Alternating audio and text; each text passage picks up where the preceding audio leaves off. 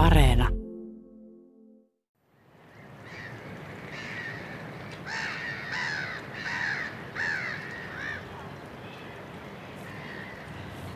Täällä on puoli pilvistä, aika lämmintä täällä Lohjalla Porlan kala-altaiden äärellä, josta Luontosuomi tällä kertaa siis käynnistyy ja seuraavan parin tunnin ajan ollaan täällä ja seurataan kevättä. Puhutaan kalojen keväästä, lintujen keväästä ja vähän näistä altaista ja näiden satavuotiaasta historiasta. Ja retkeillään täällä ympäriinsä, mutta ihan aluksi Juha, teillä taitaa olla siellä jo kaloja, kaloja näkyvillä, vai mitä? Joo, täytyy myöntää, että aika eksoottinen alku on tälle lähetykselle. Tässä on tämmöinen 70-senttinen akvaario, missä on aika hyvä vesi ja siellä on noin pari kilonne made, mitä kaunein kaveri. Eikö niin Pekka? Joo, siis mun mielestä made on äärettömän kaunis, kaunis kala. Siinä on paljon värejäkin yleensä, vaaleanpunastakin mukana. Jokuhan pitää madetta hieman niin ota, tommosena niin ota, ruman oloisena niljakkaana, mutta tuolla veden alla se on kyllä, kyllä todella komean ja suorastaan kauniin näköinen. Näin sanoi sukeltaja Pekka Tuuri punaisessa hienossa mm-hmm. puvussa ja hän on kohta lähdössä sukellushommiin. Mitä Saari sanot tuon silmästä? Se on tuommoinen perinteinen iso mateen, vähän harmahtava silmä. Mitä sanot nä- näkökyvystä? No silloin tämmöinen diplostomum silmaloinen siinä. Se on luultavasti ihan täysin sokea, mutta että sä näet mateella on tuommoinen viiksisäijä, niin se ei välttämättä tarvitse mitään näköaistia siellä pohjalla uidessaan. Ja sillä on myös erittäin kehittynyt kuulo- ja kylkiviiva-aisti, että se pärjää mainiosti sokeanakin. Ja tota, niin kuin näet, niin se on hyvin syönyt. Hieno, hieno yksi kunnossa. tukevassa kunnossa. Ja vielä se, että nehän on hyvin yksilöllisiä nuo väritykset, että jokaisella matella on ihan omansallainen kuvio, se on vähän niin kuin sormenjälki, että se on sit sikälikin. Tämä on erityisen kaunis yksilö, ne on evät on tämmöiset hienon tummareunuksiset ja sitten tuo täpli, täplityskin on tuommoinen vähän erikoinen. Se on yksi tuommoinen pyöreäkin täplä tuossa pyrstön varressa. Äärimmäisen kaunis yksilö. Sitten meillä on ahven, sorva, parikin ahventa ja kiiski, vai onko kiiski jo hävinnyt tästä? No, kiiski elää kyllä kieltämättä vaarallisesti tällä hetkellä. Joo. Eikö tuolla se on? Vai mikä tuolla on? Eikö tuolla joku pienempi? Se on kiiski. Siellä, joo. joo. Ja kyllähän tota pohjalla elävä kiiski, niin se on usein mateen ruokalistalla, että made, se saalistaa aika lailla sille vaanimalla. Se luottaa tuohon suojaväriinsä ja tekee sitten yllätyshyökkäyksen. Että se ei tee pitkiä jahteja noiden saaliskalojen perään, vaan vaani ja yllättää. Ja kiiski on vähän tämmöinen hidas liikkeinen pohjakala, niin se on usein joutuu sitten mateen ruoksi. Tosi tähän aikaan niin kuin kuore kutee täällä järvialueella ja sitä voi olla massoittain kutupaikoilla, niin mateet saattaa olla aivan täynnä kutukuoretta tähän aikaan vuodesta, että ne herkuttelee sitten sillä. Näin sanoi kalatutkija Ari Saure ja kuvasi hyvin näiden kalojen ulkonäönkin, mutta mainitaan nyt tässä, että tämä lähetys näkyy myös Yle Areena striiminä, eli, eli päästä katselemaan, että minkälaisia kaloja mekin täällä ihailemme. Ja kuten Minna Pyykkö tuossa alussa sanoi, niin lähetyspaikka on Lohjan kupeessa, kaupungin kupeessa, Porlan vanhat kala-altaat Lohjajärven rannalla ja taustalta kuuluu erilaisia lasten ja aikuisten polkupyöräilyiden ääniä, myös naurulokkia ja lintujen ääniä. Tämä on erittäin suosittu luontokohde. Ja tämän päivän teemana on siis aika pitkälle kalat, kalojen kevät, linnut, lintujen kevät, miksei vähän kasvejakin. Ja meillä on täällä vierailijoina sudenkorantotutkijoita, hyönteistutkijoita, valokuvaajia, sukeltajia, kala-asiantuntijoita. Ja Pekka Ilmarinen kertoo Porla historiasta. Ja nyt olisi semmoinen tilanne, Pekka Tuuri, että mulla olisi yksi suuren suuri toive. Haluatko tietää, mikä se on? No kerro nyt ihmeessä. Sut on tänne palkattu montakin asiaa varten, mutta yksi olisi se, että pitäisi päästä näkemään tämä Porlan yksi kuuluisuus. Suht pieni laji, mutta sievä, eli viisi piikki. Siis oletko tosissasi, pitäisi löytää viisi piikki mukaan? No se on pakko löytää. Nyt, nyt pyydät Juha melkein mahdottomia.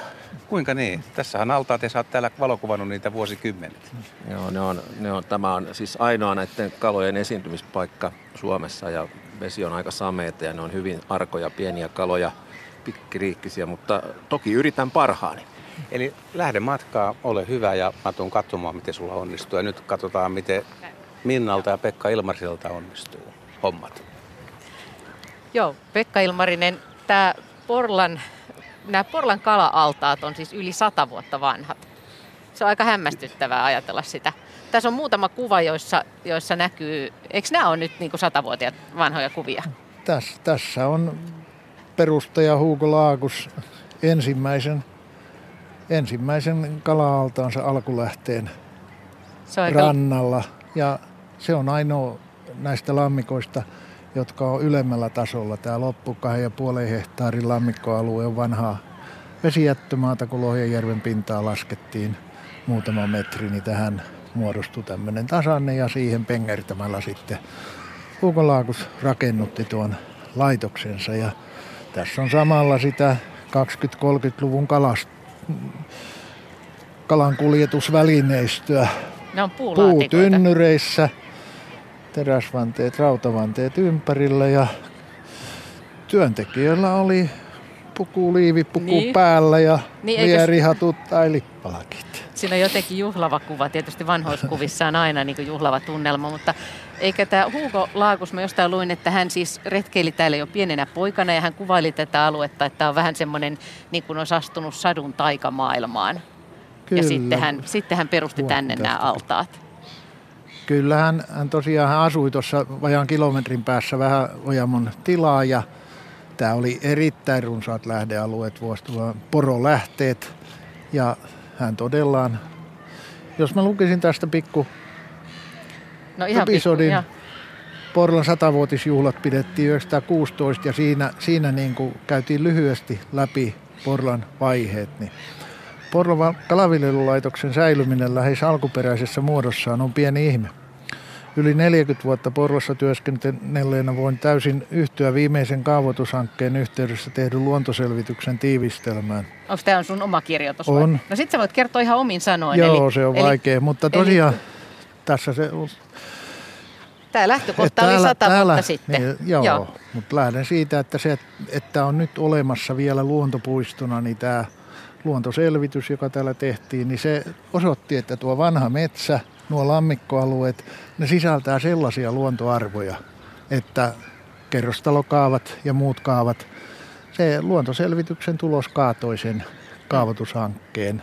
Mutta oliko se, nämä aikanaan, siis nämä oli, nämä oli niinku ihan ensimmäinen, tai ensimmäisiä tämmöisiä niinku kalanviljelylaitoksia? Tämä vai? oli ja tämä oli suurin. Valmistuessaan tässä oli 4,5 hehtaarin lammikkoalue. Tähän kuului vajan kilometrin päässä oleva Ojamon myllylampi, mistä johdettiin tänne myös lisää lähdevettä ja tämä oli suurin hanke ja sen myöhemmissä vaiheissa myöhemmät omistajat, Kokemäenjoen uittoyhtiö, kalataloussäätiö, varsinkin kalataloussäätiön aika vuodesta 1949 vuoteen 1976, niin oli sellaista kalaviljelyn kehittämisaikaa – että ei mikään muu Suomen kalaviljelylaitoksista silloin, pystynyt, pystynyt samaan. Joo. Nämä on ja... aika liikuttavia katsoa näitä kuvia tosiaan, kun, kun, kun eivät ihmiset tietenkään silloin tienneet, että tässä ei. on näin pitkä, pitkä historia ja tässä on monet käänteet, on siis tätä kalaviljelyä ja sitten on toisaalta tätä kalatutkimuksen aikaa ja nyt eletään tätä aikaa, kun on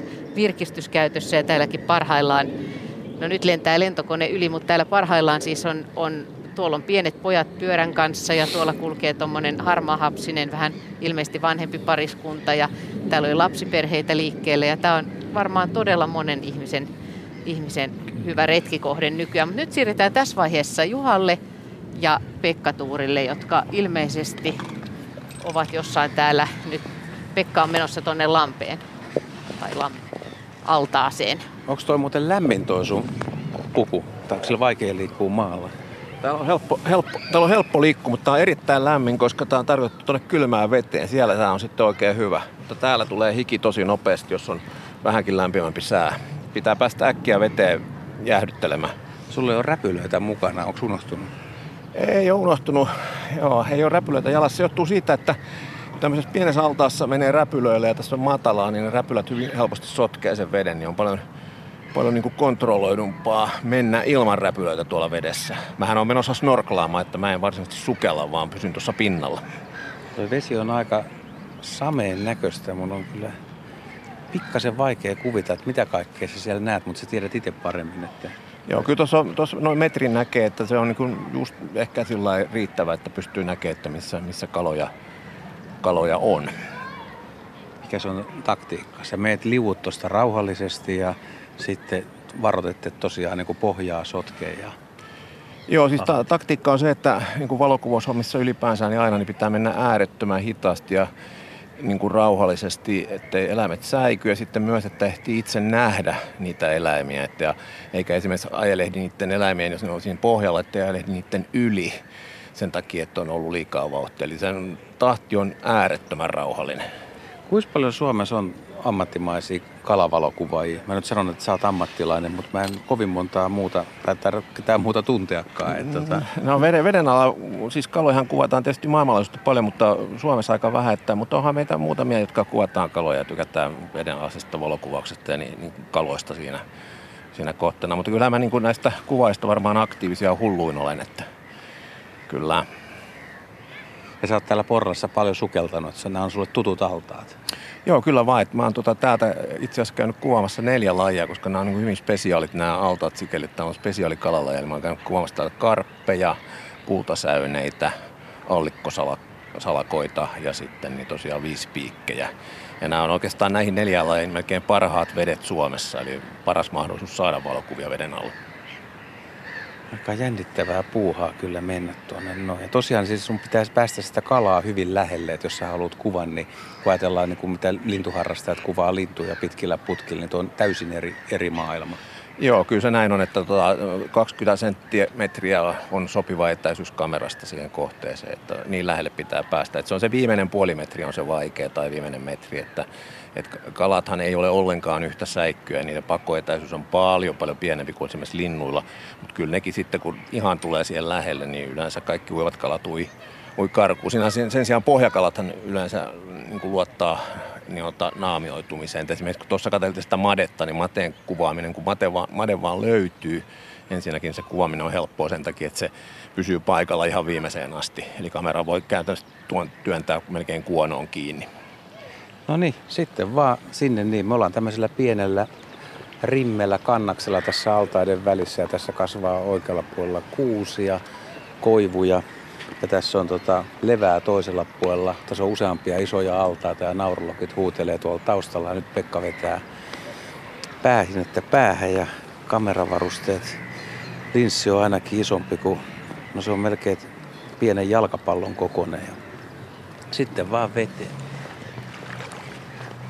Saako tässä toivottaa muuten mitään kalakireitä tai hyviä valokuvia tai kireitä siimoja? Joo, kyllä saa ihan saa kyllä toivottaa, koska tämä on hieman, hieman vaativa laji.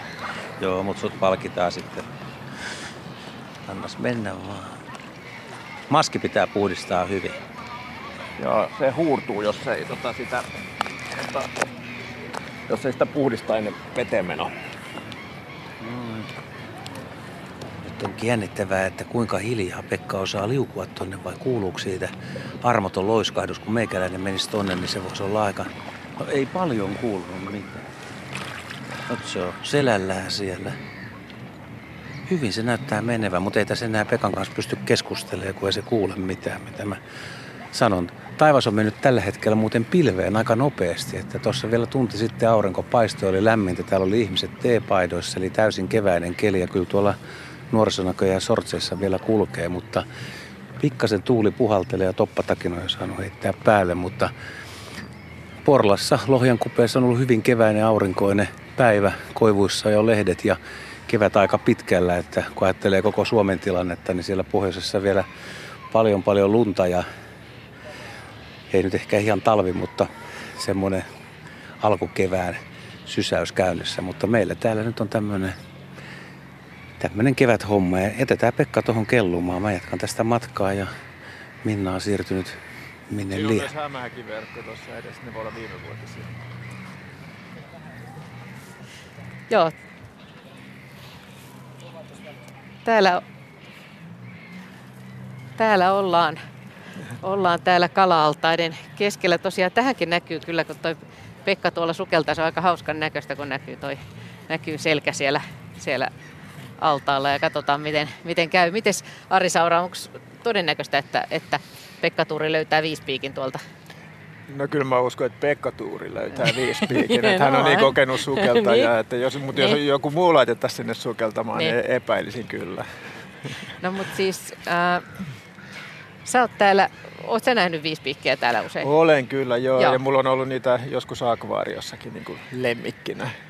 No kuinka pitkä, sä oot kalatutkija, niin kuinka pitkä sun historia on täällä Porlassa?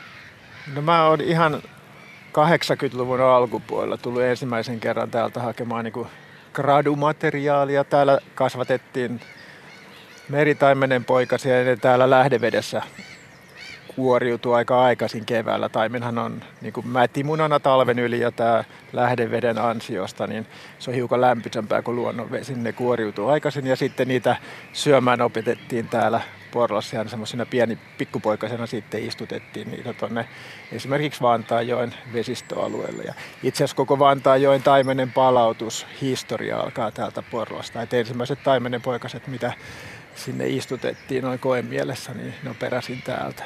Niin, että tällä paikalla on aika iso merkitys niin kuin myöskin kalojen suojelun kannalta. Kyllä joo, ja myöskin täällä on toutainta viljelty ja Suomen uhanalainen toutainkainta aikanaan niin suurin piirtein pelastettiin tämän laitoksen avulla. Niin kuin tuossa Pekka Ilmarisen kanssa käytiin tätä historiaa läpi, niin ensin nämä oli tosiaan kalanviljelylaitoksina aika pitkä ja sitten nämä siirtyi sen jälkeen niin kuin riista- ja kalatalouden tutkimuslaitokselle. Joo, ja semmoisena koeluotoisena kalanviljelylaitoksena. Ja kyllähän täällä tuotettiin esimerkiksi kuhanpoikasia tosi paljon silloin 90-luvullakin. Muistaakseni ennätysmäärä vastakuoriutuneita kuhanpoikasia yhtenä keväänä oli 13 miljoonaa. Se oli aika huomattava osa koko Suomen poikastuotannosta. No äsken tuli jo esiin, että nämä altaat, näissä on tota lähdevettä, että se on vähän poikkeuksellista, kun tämä on lähdealueelle tehty, niin se on, pysyy lämpöisempänä. Joo, se pysyy talvella, talvella siis lämpöisempänä ja kesällä viileänä. Et se on aika, varsinkin just esimerkiksi taimenen viljelylle se on aika optimaalista, että ne viihtyy hyvin tämmöisissä olosuhteissa. Onko tämmöiset altaat sitten hyviä niin kuin kalan viljelyssä siis sillä lailla, että nämä on enemmän niin kuin luonnontilaisia? No joo, tämähän on vähän niin kuin luomuviljelyä, että ne poikaset, mitkä kuoriutettiin tuolla hautomossa ja sitten näihin lammikoihin vapautettiin, niin nehän söi luonnonravintoa. Toki niitä sitten lisäruokittiinkin, että ne saatiin kasvamaan vähän kookkaammiksi, mutta että ne olisi pärjännyt varmaan ihan luonnonravinnollakin näissä altaissa. Ja mä oon ymmärtänyt, että se on usein just kalojen viljelyssä, niin, niin poikastenkin on tärkeää kuitenkin niin oppia monia asioita, niin näissä tämmöisissä luonnonaltaissa ne oppii paremmin Joo, mitä, mitä luonnonmukaisempi se on se viljelyolosuhteen suhde, niin sen paremmin ne sitten pärjää sitten luonnonolosuhteissa, kun ne oikeasti sitten vapautetaan luontoon. No minkälaisia muistoja sulla on näistä varhaisista ajoista täältä?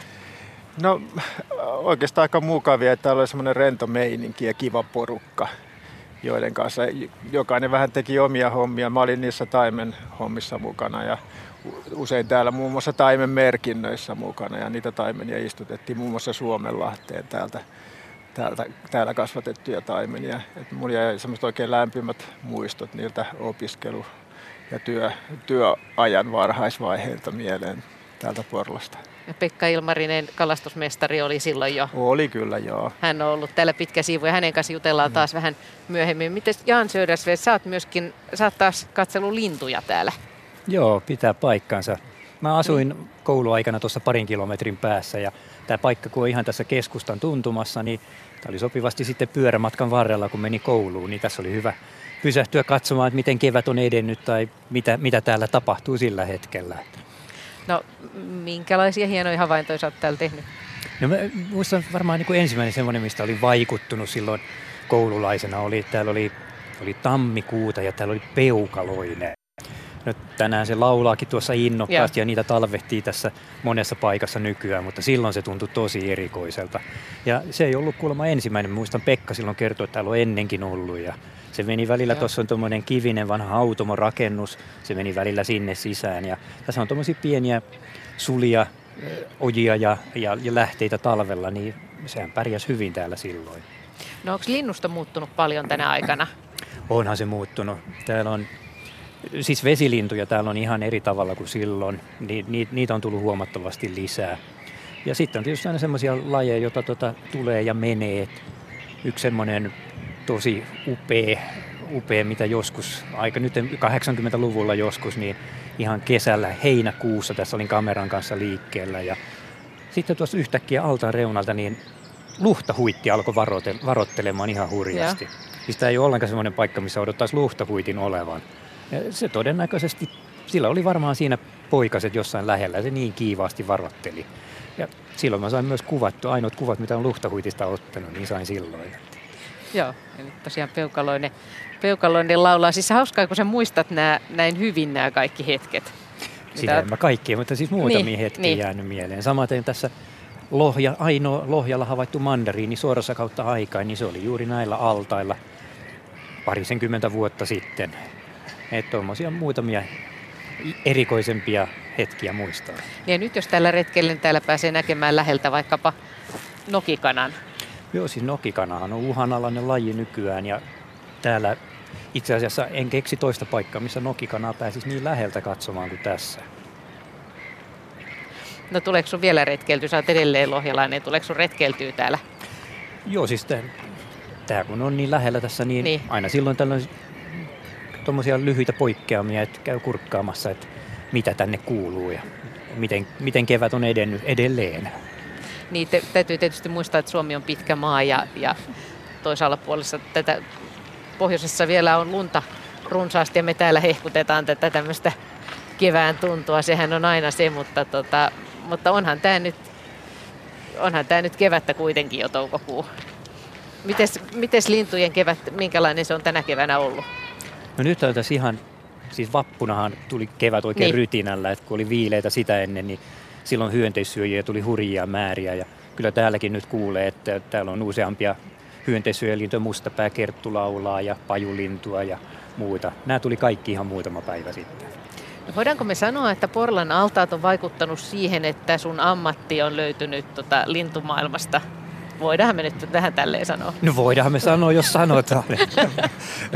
Tämä oli yksi, yksi niistä paikoista, mitä, mitä tuli tahkottua ahkerasti silloin harrastuksen alkuaikoina. Niin, mutta se on kyllä totuus, että sä oot varmaan retkeillyt tällä Lohjalla vähän joka puolella. Kyllä, joo, toki monessa muussakin paikassa. No meillä on nyt myöskin tänä iltana tarkoitus pitää tässä vähän tämmöistä lintulistaa, että montako lajia tämän kahden tunnin lähetyksen aikana ää, havaitaan. Onko se nyt merkinnyt niitä tai painanut mieleen vähän? Että Mä mitä... laitan ylös, mitä, mitä tästä nyt löytyy. Joo, ja ollaan sovittu, että Juha myöskin tuolla tuolla altaiden toisella puolella retkeillessään niin, niin painaa ylös. Ja Ari tässä myös ja Petro Pynnönen, joka on siellä myös myös tota, hyvä lintuharrastaja ja myöskin tuntee hyvin sudenkorentoja ja luteita. Ja onks, Juha, olette sitten Petron kanssa siellä nyt ludenretkellä?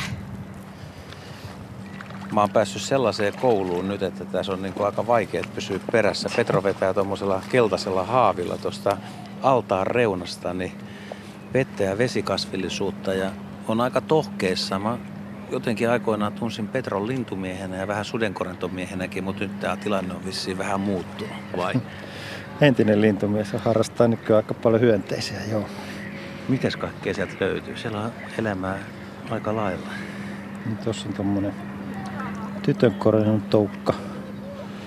Kotiloit. Oi, tuolla on tommonen ukonkorennon toukka. Vähän isompi pötkäle. Ja tossa on joku tommonen Pikkumalluan. Joo, ukontorennon toukka on tuommoinen leikki kolme senttinen. Nyt sä otat tuommoisen, ai sä otat tolla lailla talteen se, että vihreä pilli suuhun ja sit imastaa. Juu. Ja purkkii. Vau, wow, vau, wow, aika kätevä. Se on kiva, ei mene suuhun. Miksi sä oot innostunut luteista?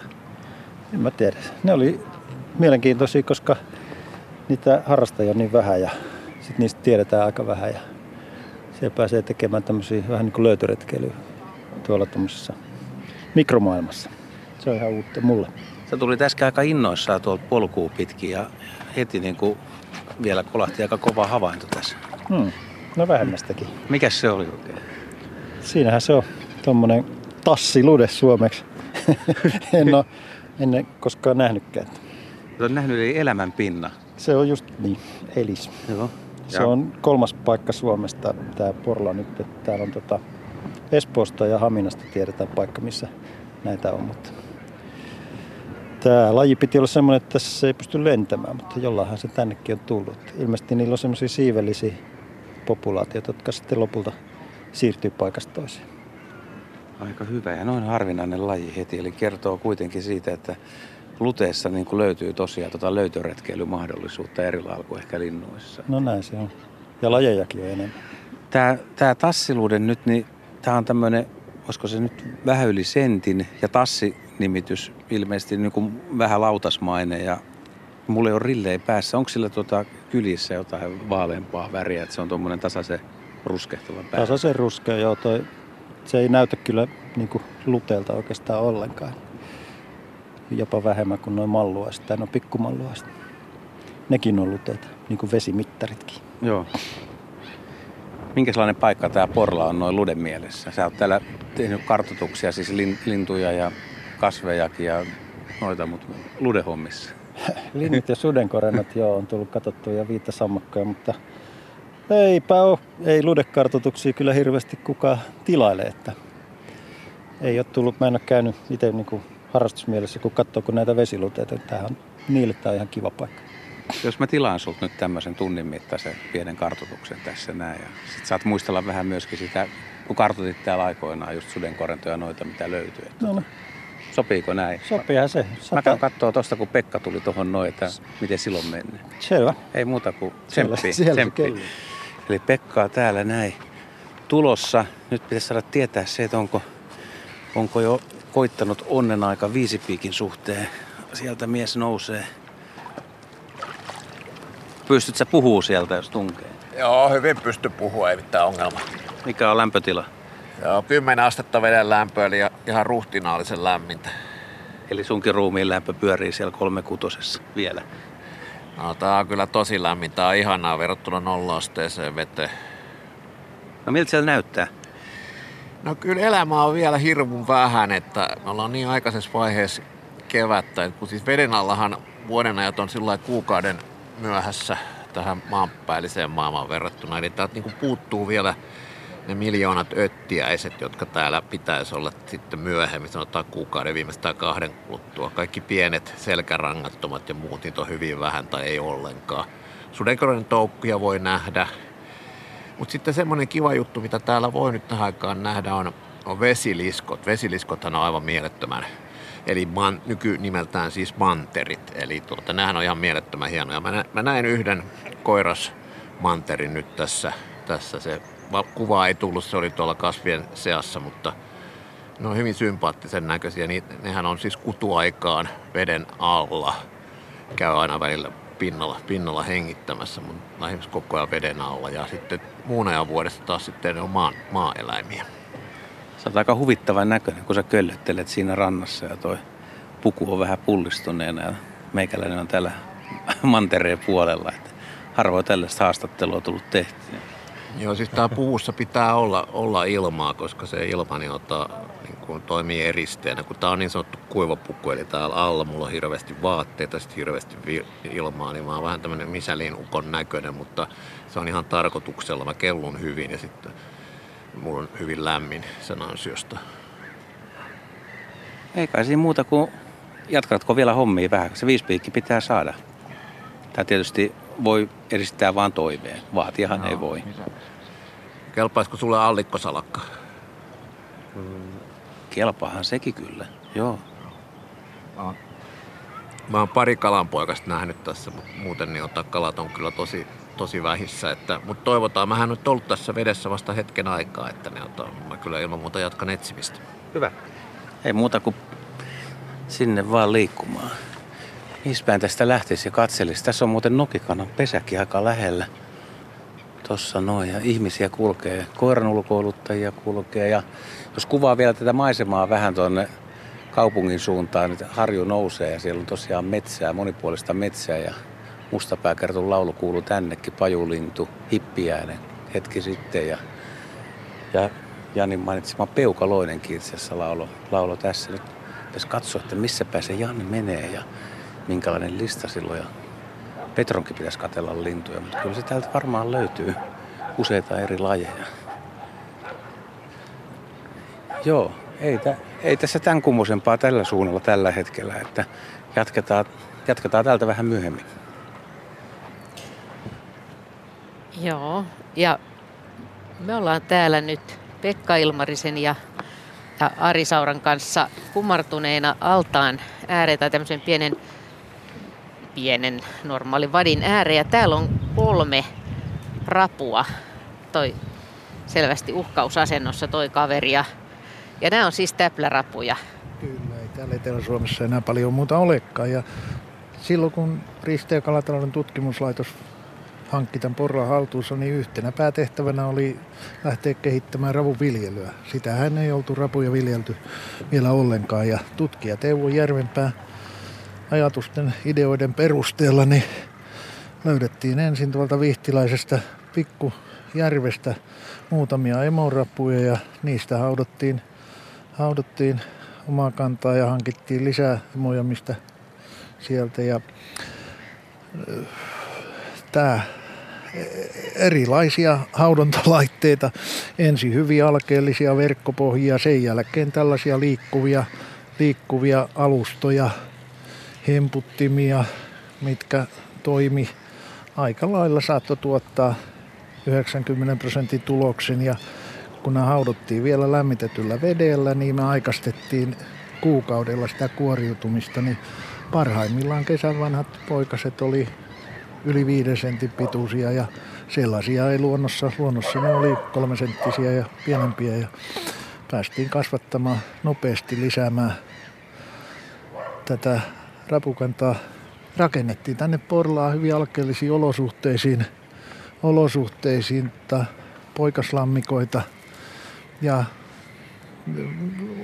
tätä ajatusta, kasvatusajatusta levitettiin vielä yksityisille viljelijöille ja tämä on Tämä on niin kuin mun mielestä parhaiten onnistunut tällainen viljely, viljelysuunnitelma, toteutus, mitä Suomen kalataloudessa on koskaan tehty.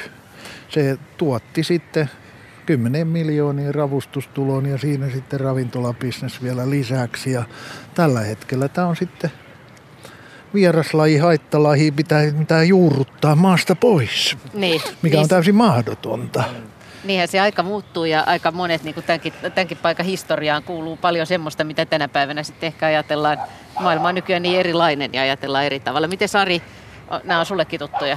No kyllä joo, mä oon kyllä innokas raavusta ja munkin mökkijärvelle näitä aikanaan kotiutettiin. Ja tietysti tässä Suomen rapustrategiassa niin osa järvistä on tavallaan niin kuin uhrattu sitten tälle täpläravulle. Että täällä on esimerkiksi Lohjärvessä on hyvin niitä ja Säkylän Pyhäjärvessä, Päijänne on tämmöinen ja Etelä-Saimaa on tämmöisiä alueita. Ja siellä missä sitä on, niistä voi nyt pyytää kyllä aika vapaasti ja reilusti. Ja tota, se tuottaa kyllä iloa moneen rapukekkeriin edelleenkin, mutta että toki se kantaa sitä rapuruttoa, joka sitten tosi haitallinen semmoille kotimaiselle jokiravulle ja niitä ei pitäisi niin sotkea keskenään sitten. Et nykyisen strategian mukaan tätä pitäisi niin tosiaan pyytää pois Suomen vesistä pikemminkin, eikä missään tapauksessa levittää niille jokirapualueille, että se, ne haluttaisiin pitää erillään toisista. Kalaveden omistajan pitäisi hallinnoida tätä täplärapua niin. vesialueellaan, mutta mulle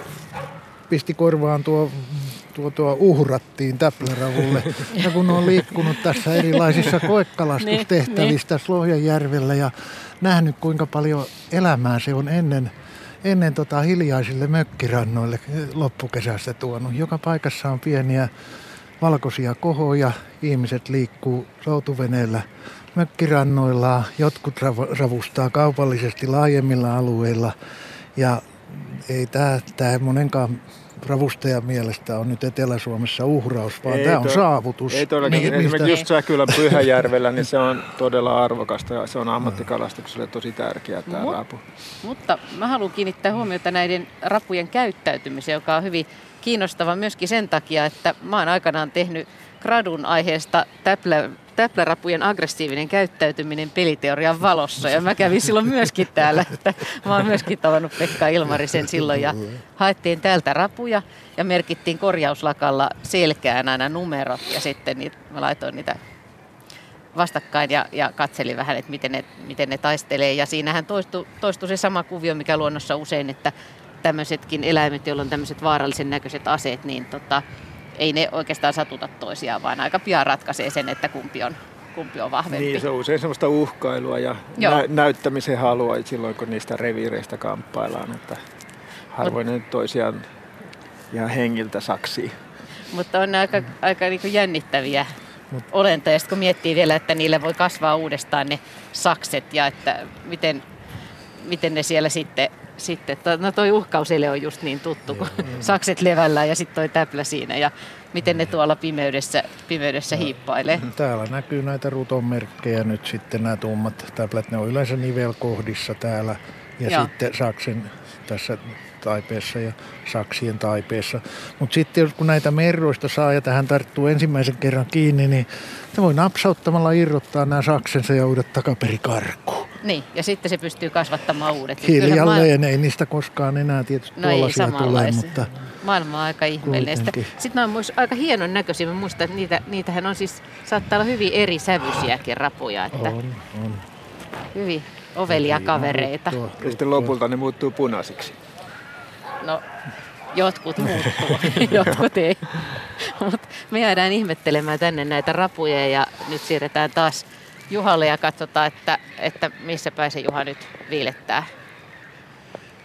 No joo, en mä tässä kovin pitkälle päässyt. Täällä on, täällä on tuttuja ja tuntemattomia paljon ja vastaa tuli lohjalainen kaveri, joka tuntee nämä sedut tosi hyvin. Asunut täällä koko ikänsä Veikko Rintala ja kameran mukana niin kuin on viime vuosikymmenet ollut tiukasti. Sä oot kuvamiehiä.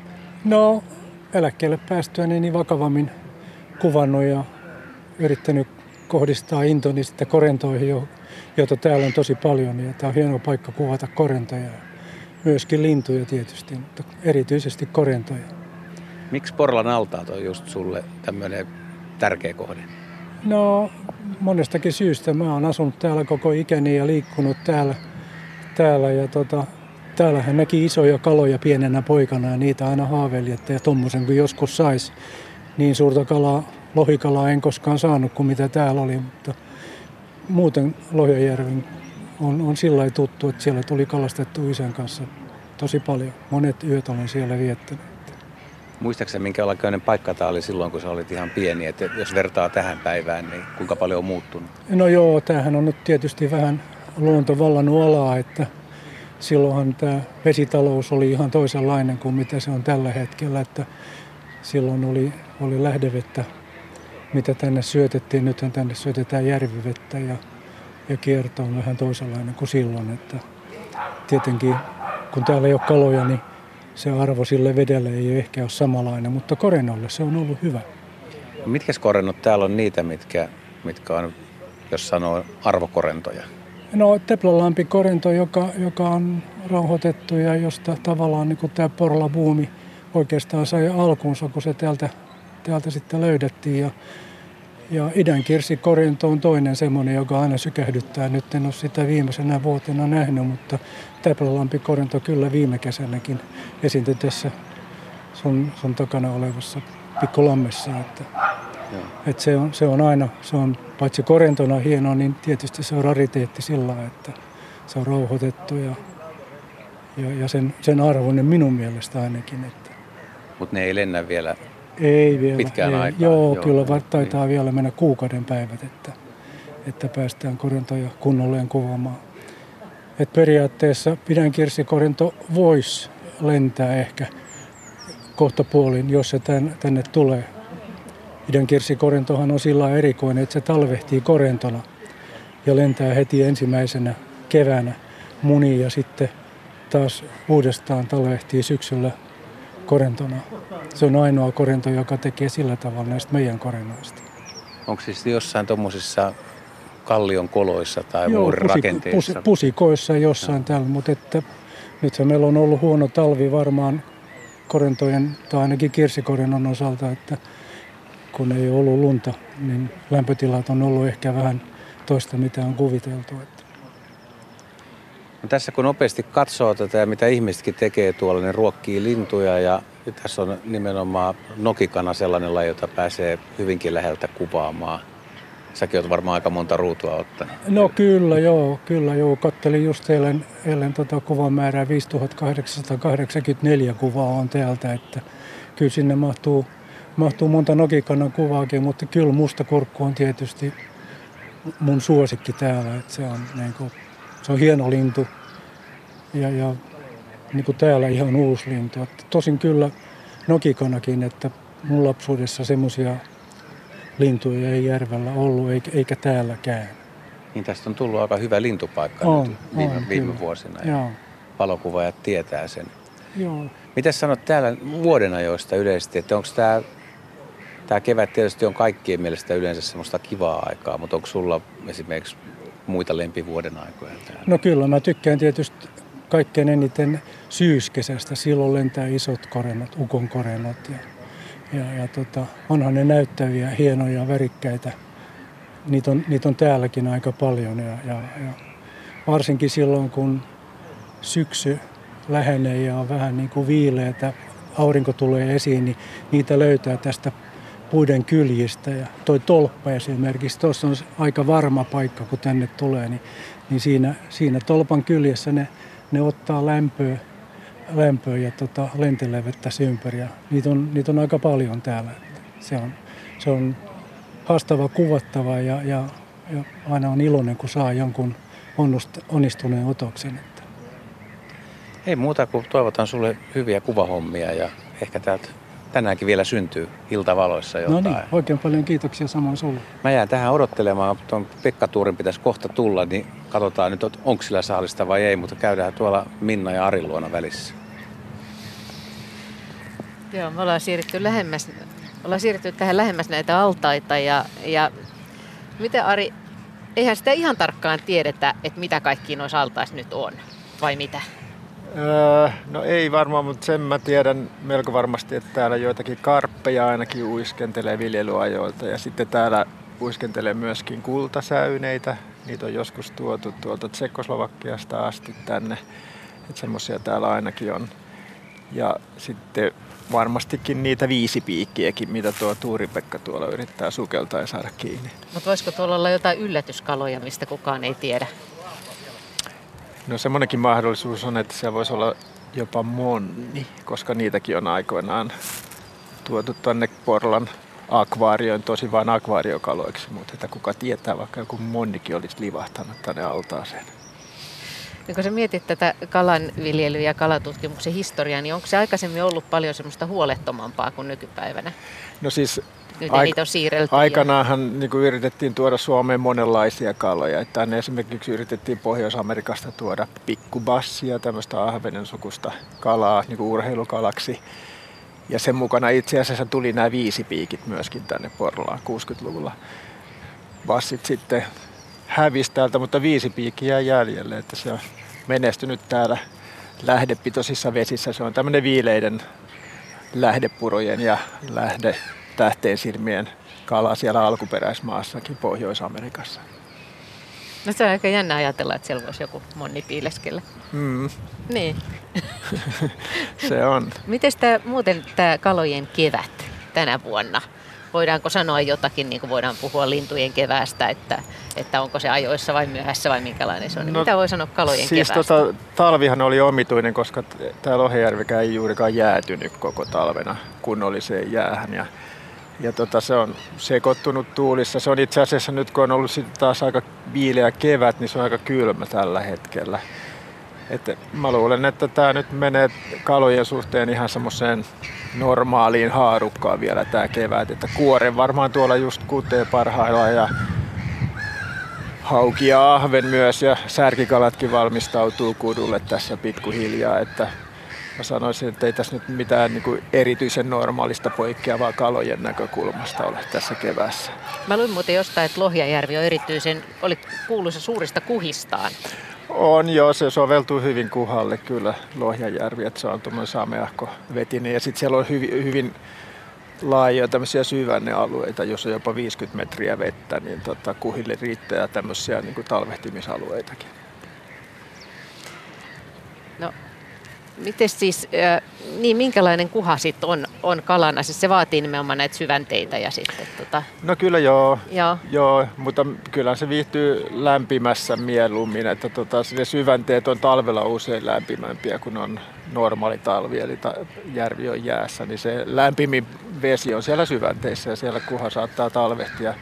Tietysti tämmöisenä talvina se käyttäytyminen vähän muuttuu, jos ei tämmöistä talvilämpötilaa oikein saavuteta, mutta että periaatteessa kuha on tämmöinen lämmön suosia, että se viihtyy lämpimissä sameissa vesissä ja kuteekin vasta tuossa toukokuun lopulla ja kesäkuussa sitten kun vedet on tarpeeksi lämpimiä. Ja se kutualueet on usein aika matalilla alueilla tämmöisillä kivikko- ja osittain kasvillisuuspeitteisillä pohjilla. Onko tämä Lohjanjärvi hyvin tutkittu? Kun täällä on RKT näin pitkään kalatutkimusta ollut näin pitkään? Onhan tää, tätä paljon tutkittu ja sitten täällä on ollut paljon esimerkiksi kirjanpitokalastusta. Esimerkiksi tämä Pekka Ilmarin on pitänyt hyvin tarkkaa kirjaa saalista, että kyllähän tästä niin tiedetään aika paljon ja tätä Lohjärven kuhaa on myöskin tutkittu ja tänne on istutettu erinäisiä merkittyjä kaloja, to, toutaimia, taimenia ja kyllä niistä on tutkimustuloksia tosi paljon aikojen saatossa tullut. Tuleeko sinulle, kun nyt kun sä oot tullut tänne parinkymmenen vuoden jälkeen uudestaan, niin tuleeko sinulle sellainen nostalginen tunnelma, kun sä näet nyt nämä samat altaat? No kyllä tulee joo, että mä itse asiassa saavuin tuolta tuon vanhan niin. hautomorakennuksen kautta, koska silloin kuljettiin aina tänne tuolta pihan kautta. Niin, se tuli just sitä reittiä, Joo, mä tulin sitä aina. samaa Joo. reittiä, mitä aina kurkistelin sinne hautomon ikkunaan. Että oikeastaan on tosi kiva. Ja ei tämä miljö sinänsä, tässä nyt on tietysti näitä alueita tehty lisää, mutta että nämä rakennukset ja hautomo ja no lammet on entisellään kyllä. Niin. Niin, että alkaa tulla niitä muistoja, kyllä että tuossa kohdassa oli kyllä joo.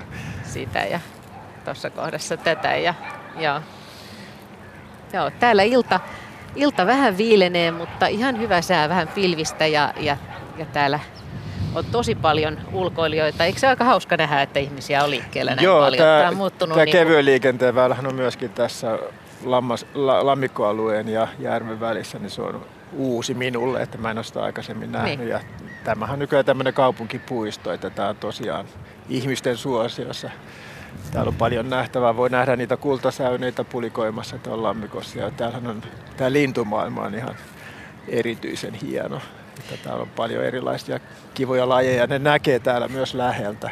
Esimerkiksi tuossa näyttää naurulokki istuvan pesällään ja tuolla toisella kulmalla nokikana rakenteli pesää. Että tässä on erinomaiset mahdollisuudet tarkkailla myös lintuja. Naurulokkeja ainakaan haittaa kyllä meidän olot täällä ja muutenkin linnut on aika hyvin tässä, tässä lähistöllä ja, ja viihtyy ihmisten kanssa. Täältä Porlasta tosiaan Jatketaan hetken kuluttua merisää, mutta sitten jatketaan täältä iltaa vielä vähän aikaa ennen, ennen kello seitsemän uutisia ja sitten jatketaan vielä seuraava tuntikin sitten seitsemästä kahdeksaan näissä Porlan maisemissa. Puhutaan Porlan alueesta, kaloista yleensä ja sitten puhutaan keväästä. Kalojen keväästä lisää ja, ja lintujen keväästä ja luteiden keväästä ja sudenkorentojen keväästä. Kaikesta tästä.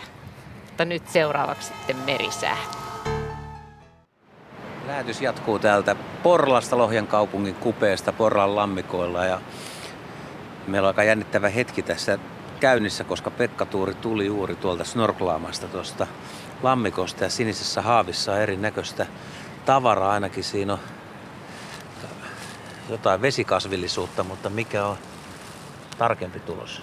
No ihan varmuutta jo, mutta kyllä mielestä mulla piikkikala on tässä haavissa, että muutama kala näin, että nyt sitten saa haavittua tähän haaviin, niin että se on tuossa haavin pohjalla vesikasvien joukossa. Näyt, näyttää mun silmiin kyllä piikkikalalta. Ja niille kuulijoille, jotka vasta tulivat lähetykseen mukaan, niin tiedoksi, että Pekka Tuuri on puvussa tuolla vedessä ja vedessä ei ole välttämättä kovin lämmintä ja kun on kireä musta huppu tuossa pään ympärillä, niin poskat on vähän turvoksissa, että tota, helpo, ei ole niin helppo puhua. Joo, kyllä toi, tämä huppu kiristää. Eli sä ilmeisesti nyt sait sitten sen tavoitellun lain. Kato, sinun vesimittari sun ihan nenä edessä. Menee tota kainaloa.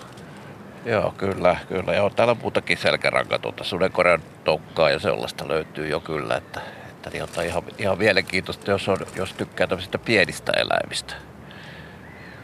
Nyt meillä on semmoinen suunnitelma, että sen pitää tietysti näyttää Sauranarille, Minna Pyykölle ja Ilmarisen Pekalle ja se pitäisi saada jollain tavalla siirrettyä tuonne toiselle puolelle, mutta mä, tää oli nyt mun virhe, sä annoit mulle kyllä semmoisen vaaleen muovisen läpinäkyvän purkin, niin arvaa, onko se mulla tässä mukana nyt? Ei ole, mä No. myöntän. Niin mitä, miten tämä homma, voiko se nostaa sen kalan tuossa, kun pystyy lähteä sen kuljettaa vai? Vo- Voisi että haavis nostaa, että tämä on nyt kuitenkin vaan pieni hetki kalalle, niin, ota, eikä se nyt varsinaisesti ole kuivalla vaan, se on vesikasvien sisällä. Tuotko kuuluu hei noiden Kanadahanhien ääniä? Nyt Kanadahanhet lähti lentoon. Ja- Oi jukra. Nehän kävi ihan sun vieressä. Joo, ne oli hyvin, hyvin jota luottavaisia. Ne on tietysti vähän kaupunkilaishaadehia, niin on tottuneet ihmisiin. Mä Siinä kelluin ihan, ihan vieressä ehkä kolme metriä etäisyydellä. Miltä tuommoiset linnut muuten näyttää? Oletko siis ihan sukeltaessa kunnolla niin päässyt lintujen alle, niin miltä näyttää al- tuolta alhaalta päin? No, ne näyttää sikäli vaatimattomat, että useimmilla vesilinnuilla on vaalea vatsa, piirteetön vaalea vatsa ja sitten näkyy ne räpylät. Eli jos vesilintuja näkee sieltä veden alta ja voi katsella niin kuin alhaalta ylöspäin, niin yleensä näkyy, näkyy vaalea vatsa ja räpylät. Hei, nyt varmaan pitää edetä. Pääsit sä sieltä jotenkin veke? Voinko mä nostaa kameraa? Voinko mä auttaa jotenkin? kaveri. Mistä mä otan kiinni? Siitä varrestakin. Tästä. Joo. Tää painaa ihan älyttömästi, mutta onneksi vedessä ei paina niin paljon. Kymmenisen kiloa. Joo, mutta sä oot vahva kaveri, se tiedetään valokuvauspiireissä. Okei, nyt- nyt- nyt sä mennään. menee, sä lähdet menee. Okei, no mä jään sitten tähän. Sinne se Pekka-tuuri lähti nyt menemään kovaa vauhtia. Vettä valuu aika lailla. Tuo on aika jännän näköinen toi mies. Ja jännityksessä eletään siis. Jonkun pienen sintin se sai tällaisen kalan, mutta mä en oikein tiedä, että mikä laji se on. Ja mulla ei ollut silmälasit sillä hetkellä päässä. Ja tosiaan, että jos se onkin joku toinen allekkosalakka tai joku. Mutta kyllä se ehkä näytti viispiikiltä. No, näillä mennään, mitä on. Ja täällä muuten aurinko tuli just esiin ennen uutisia. Wow, saadaan aurinkoa ja tuolla päin saattaa sataa ja koivut on hienon vihreässä puvussa tällä hetkellä valkoiset rungot. Eiköhän me pidetä pieni pari minuutin tauko, siirretään uutisiin ja sitten jatketaan taas Porlasta lähetystä. Täällä on koko jengi koossa ja meno on vallan kauhea. No niin, täältä Lohjan Porlan kala-altaiden reunalta jatketaan Luontosuomi-lähetystä, keväistä Luontosuomi-lähetystä, jossa tosiaan puhutaan kaloista ja keväästä ja linnuista ja vähän näistä satavuotiaista altaista. Ja sieltä altaasta on tullut yksi mies just. Onko sulla siis tosi kylmä? Ei mulla ole ollenkaan kylmä, Minna, että mun puku on kuiva puku ja se pitää vettä. Se on aina hyvä, että jos se pitää nimenomaan. Mutta miltä siellä näytti? No siellä on vielä hyvin tuommoista, niin kuin, voisiko sanoa, niin kuin hiljaista. Eli selkärangattomia eläimiä on hyvin vähän vielä niin kuin verrattuna sitten siihen, miten tämä tästä etenee sanotaan seuraavan kuukauden aikana. Teidän lämpöhän oli noin 10 astetta, että nyt rupeaa tapahtumaan myös vedenalaisessa luonnossa. Niin te juttelitte Juhan kanssa vähän siitä, että mitä kaikkea sä siellä näit. Ja sä oot täällä sukelt- sukeltanut pitkään myöskin. Tai aina, aina silloin tällöin. Joo, kyllä kun tämä on semmoinen, nämä altaat on hyvin, hyvin niin kuin erikois, erityislaatuiset Suomessa. Että Täällä on neljä sellaista kalalajia, joita, joiden valokuvainen muualla olisi hyvin, hyvin hankalaa ja jos suorastaan mahdotonta, niin mä oon niitä kaloja täällä useana vuonna käynyt valokuvaamassa. Muun muassa karppeja viime vuonna. No, mitkä sun onnistuneimmat otokset vai onko ne vasta o- o- tulossa? Ei kyllä ne on nyt jo tietokoneessa ne onnistuneet otokset. Että viime vuonna esimerkiksi tuli karpeista oikein mainioita kuvia omasta mielestäni. Mutta mut sä siis löysit sieltä nyt jotain viispiikki, oletet, jonkun oletetun viispiikin vai? Joo, mä annan tämän niin kuin tarkan lajinmäärityksen jota kala-asiantuntija Ari Sauran tehtäväksi. Joo, okei. No mennäänkö me katsoa, että missä se on vai, vai pidetäänkö jännitystä? Mennään katsomaan. Eli se on sulla tuolla, tuolla altas. Onko tuossa näppärä liikkuu tuossa asussa? On joo, ei tää on ihan, ihan kun olisi vaan tavalliset vaatteet päällä. Pikkasen on niin kuin, sellainen niin kuin talvi pukeutunut olo. Joo. Ja, niin, ja se on täällä jossain varjossa. Täällä on muuten hienosti aurinko alkaa paistaa ja tulee taas uudestaan, uudestaan lämmin meillekin, joilla oli ehkä vähän vähän päällä. Joo. Ja se on tuolla. No se on pienen näköinen, se on ihan tommosen jonkun viisipiikkikalan kolmipiikin näköinen, mutta ei vaan. Onko sillä, pitääkö viisipiikillä todella olla viisi piikkiä? No siis itse asiassa sillä voi olla 4-7 piikkiä, mutta että se keskimääräinen luku tai yleisin luku on ehkä se viisi piikkiä. Ja tota, tuossa äsken jo aprikoitiin, että saako tämä Suomen paras kalasukeltaja sieltä viisi piikin ylös ja kyllähän se vaan niin kävi, että siinä se on. Onpa se kaunis. Joo, kyllä. Onpa se kaunis. Kyllä se ammattimies osaa asiansa, että kun pistää tota, ammattimiehen asialle, niin Laitetaan siihen vähän, niin tota, saadaan, se, saadaan sitä kuvaankin, koska tosiaan Luontosuomi-lähetys tällä kertaa myöskin striimataan ja tätä voi katsoa Yle Areenan kautta myöskin kuvallisena ja silloin pääsee näkemään tämän viispiikin, jota ehkä kovin moni ei Suomessa on nähnyt, koska näitä ei ole muualla kuin täällä. Niinpä, sepä, sepä juuri. Meillähän on kaksi muuta, tai oikeastaan kolme muuta tämmöistä piikkikalalajia. Meillä on kolmipiikki, kymmenpiikki ja sitten on vaskikala, jotka on niinku tämmöisiä alkuperäislajeja. Ja tämähän on itse asiassa niinku vieraslaji, että tämä on tullut, niin kuin äsken oli puhetta, niin se on tullut niiden pikkubassien mukana tänne Pohjois-Amerikasta 60-luvulla, mutta se ei ole mitenkään niin kuin haitallinen vieraslaji, koska sitä ei ole muualla kuin tämmöisessä lähdepitoisessa Porlan lammikossa. Se ei ole levittäytynyt mihinkään sen, sen laajemmalle. Että antakoon se nyt elää täällä rauhassa, kun se kerran tänne on vastoin omaa tahtoaan tuotu. Syökö nuo isommat kalat noita pi- viispiikkejä? Ja sillä on varmaan ollut aikana aika iso merkitys täällä esimerkiksi taimenen kasvatukselle. Kun täällä luonnon mukaisissa olosuhteissa on taimenta kasvatettu, niin, niin tota, taimenet on syönyt myös sitten näitä piikkikaloja täällä lammikoissa. Että, että se on semmoinen aika rasvapitoinen kala, että se on mainiota ravintoa just taimenen poikasille. Minkälaista elämää tämmöinen viispiikki tai nämä muut piikkisetkin viettää? Sillähän on aika lyhyt elämä, että nämä piikkikalat elää yleensä vaan ehkä kaksi tai maksimissaan kolme vuotta. Ja nehän on tämmöisiä pesänrakentajia ja pesän hoitajia, että koiras rakentaa kasvinosista semmoisen pallomaisen pesän, johon se sitten houkuttelee ehkä useampiakin naaraita laskemaan mätiä ja sitten hedelmöittää maidillaan ne mätimunat ja sitten vahtii hyvin aggressiivisesti sitä pesää ja myöskin hoitaa vielä ja vahtii niitä poikasia, kun ne kuoriutuu, kun ne, ne sitten levittäytyvät sitten kukin omille, omille teilleen. No miltä semmoinen pesä näyttää? No se on semmoinen epämääräinen pallo. Pekka varmaan niitä on sukeltaessaan nähnytkin näitä piikkikalojen pesiä, mutta täällä on melkoisen hatara, pien, pienimuotoinen pesä tällä viispiikellä. Et vaskikala on näistä rautakaloista se, joka ehkä kaikkein näyttävimmän pallomaisen pesän rakentaa. Oletko nähnyt semmoisia? Joo, kyllä. Eli vaskikalahan tekee pesän yleensä niin ota niihin rakko, levien rakkohaurien niin ota, puskaan ja tekee ihan semmoisen niin pallomaisen pesän ja se on ihan, ihan tyylikkään näköinen. Se esimerkiksi kolmipiikin pesä, niin sitä on kyllä tosi vaikea sukeltaessa huomata edes, että kolmipiikillä on pesä. Voiko se mennä helposti rikki, jos sinne sukeltaessa sählää? No kyllä, tietysti jos vesi virtaa kovasti, niin tämmöiset hauraat rakennelmat tuhoutuvat, mutta jos ajatellaan nyt kolmipiikkejä, niitä on noin miljardi miljardia kappaletta, ne eivät ole uhanalainen laji. No, mutta sille yhdelle kaverille harvillista. Mutta sehän meet sille aika rauhallisesti, kun se tuolla vedessä liikut. Mä menen erittäin hitaasti. Mä oon hitaista hitain. Mutta näistä piikkikaloista vielä tästä pesä, pesän rakentamista ja poikasten suojelusta, niin se on ilmeisesti hyvä strategia kuitenkin, että niillähän on suhteessa aika vähän mätimunia, mitä yleensä kaloilla on. Ja ne huolehtii niistä hyvin ja ilmeisesti se poikasten elojäänti on sitten kuitenkin melko riittävä, koska, koska ne on aika hyvin menestyneitä.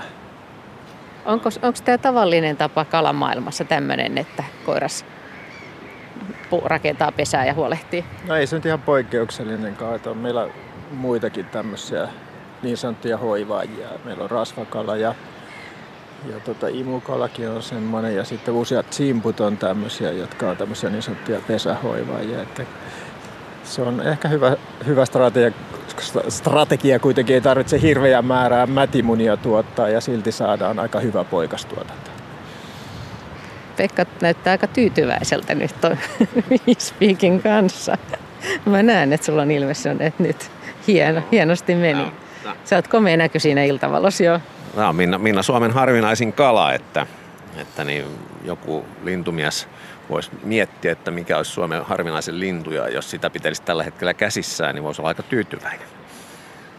Nyt täytyy vähän aikaa perehtyä ja katsella tätä viispiikkiä, kun se kerta noin harvinainen on. Ja siirretään Juhalle, joka näkyykin tuolla tämän ensimmäisen ja toisen kala-altaan vai toisen ja kolmannen kala-altaan välissä. Mikäs meininki siellä on? No täällähän on vallan huikea meininki. Tässä ollaan ihan Nokikannan pesän lähettyvillä, mutta ei häiritä sitä lainkaan. Etäisyyttä on semmoinen 7,5-8 metriä ja luoteistuuli puhaltelee 6-7 metrin voimalla. Tuolla on pohjoispuolella aika tummiakin pilviä, että tässä on niin kuin varmaan lähimaastossa voi olla sadetta, mutta aurinko paistaa ja Södersvedin Janne hymyilee tässä vieressä. Hänestä näkee, että hän on kokenut lintumies. Ei tullut teepaidassa, vaikka päivä oli lämmin, vaan on villapaita ja takki mukana. No vähällä oli, etten lähtenyt vähemmällä, mutta nyt, nyt on ihan sopiva vaatetus. Minna antoi sulle pienen tehtävän, että pitäisi la- laskea lajeja, niin miten sulla on edennyt tuo homma? No mä tuossa tein pienen kierroksen, kävelin tässä ympäri, niin tuossa just äsken, kun meillä oli puhetta, että haapana ei tässä ole näkynyt, niin haapanahan saman tien vinkasi tuossa altailla ja sitten se näkyykin siinä. Että se oli nyt 23. laji. Et tässä tietysti aamulla, jos olisi liikkeellä, niin olisi vielä enemmän, mutta kyllä tuommoinen niin lyhyellä kävelyllä niin on ihan mukava monipuolista.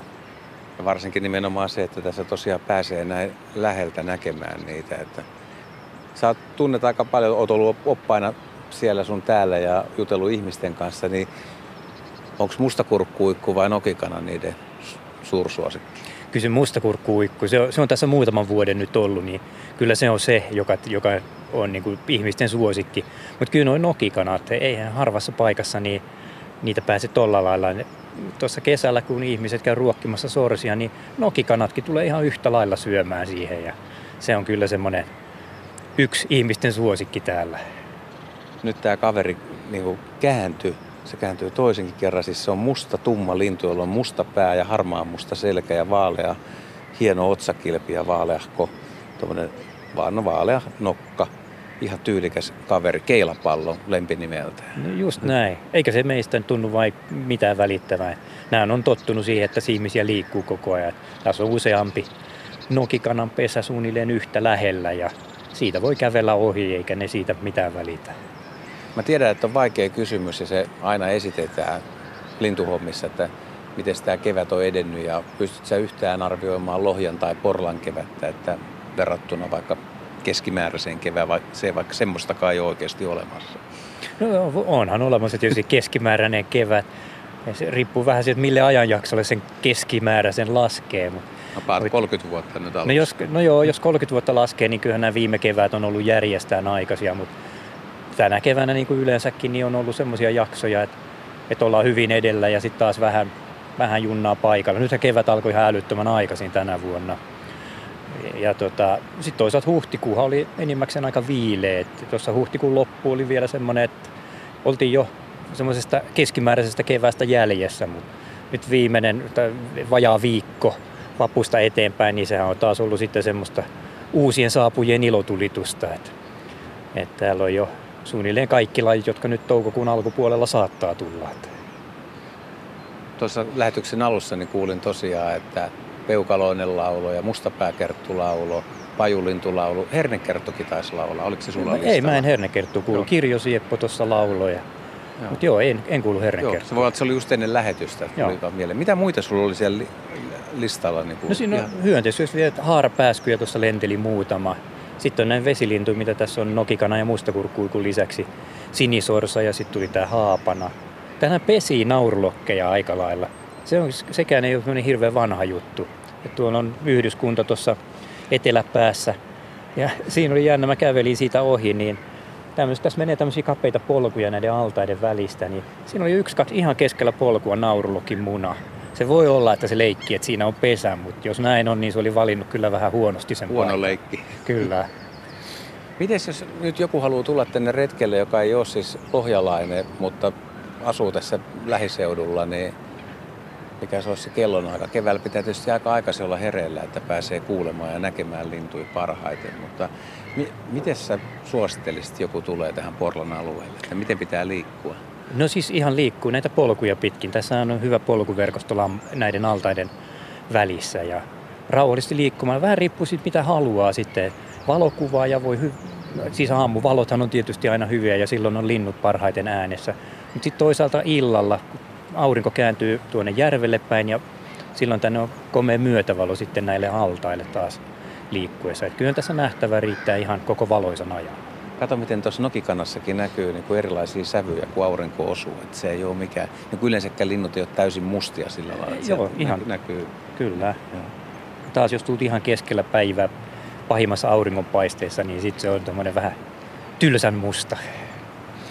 Minna tuossa jutteli sun kanssa tästä sun historiasta, että sä oot kauan täällä retkeilyä, tunnet alueen hyvin, niin ja erilaisia muistoja on, mutta tietysti pitää sitten mennä tulevaisuuteenkin. Joku toive, joku, mitä sä haluaisit nähdä, kun sä tässä kävelet jonain aamuna. Mielellään on semmoinen lämmin ja mukava, rauhallinen aamu ja oot yksin ja omissa ajatuksissa. Ja joku laji, mikä voisi todella yllättää sut, että kappas, nyt se on täällä.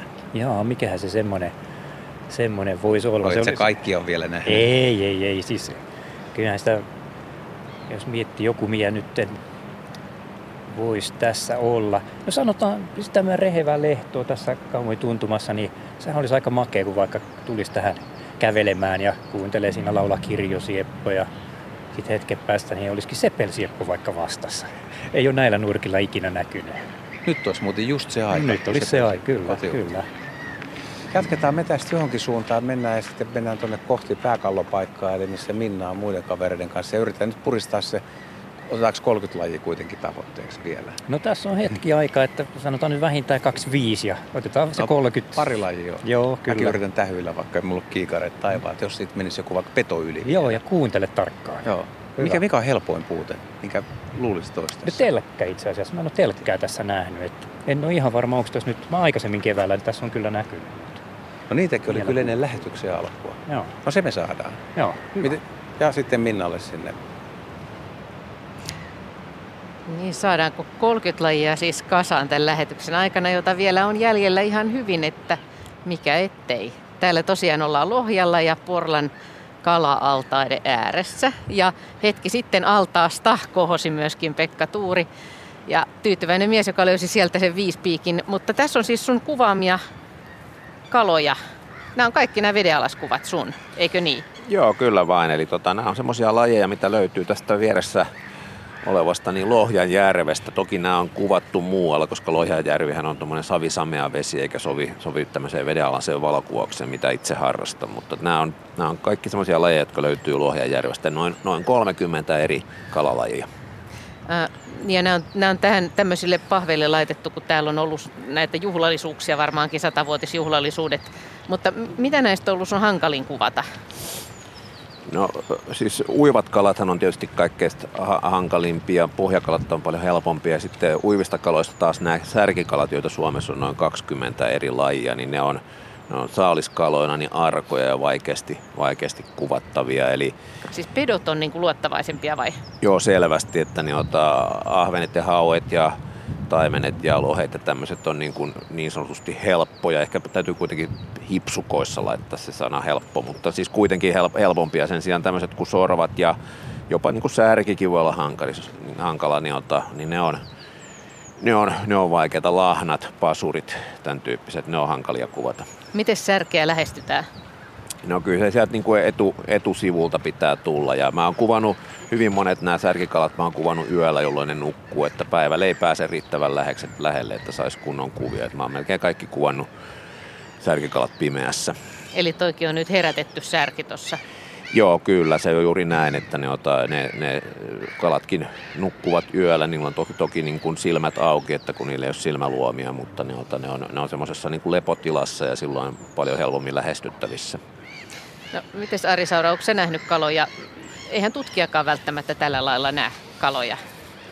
No ei, ei varsinaisesti kyllä. Että kyllä mäkin jonkun verran on sukeltanut ja tutustun tähän kalojen vedenalaiseen maailmaan, mutta että tämähän on tosi, tosi hieno tapa niin kuin nähdä niitä ihan valokuvissakin ja siitä kiitos Pekalle. Se on ollut ansiokasta työtä, että nämä tutkimuskohteet niin kuin tavallaan kuvissakin on elävinä eikä vaan tämmöisinä niin kuin saaliskaloina tai jossain läjässä ongittuina ahvinina. Että kyllä nämä näyttää ihan erinäköisiltä tässä omassa luonnollisessa ympäristössään. Minkälaista kalojen uni on?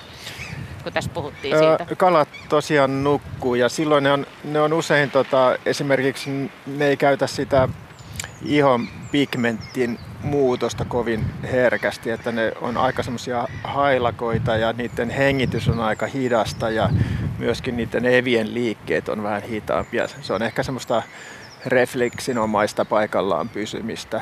Jotkut kalat saattaa nukkua ahvenet esimerkiksi ihan pystyasennossa, vähän niin kuin pää alaspäin. Ja jotkut kalat painuu pohjalle.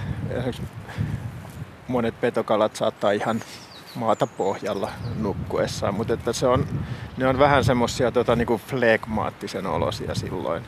Hakeutuuko jonkun kiven suojaan tai jotain semmoista? No saattaa olla, varsinkin nuoremmat kalat, poikaset, ne hakeutuu sitten nukkumaan tämmöiseen suojaseen ympäristöön, jossa ne on sitten suojassa myöskin pedoilta.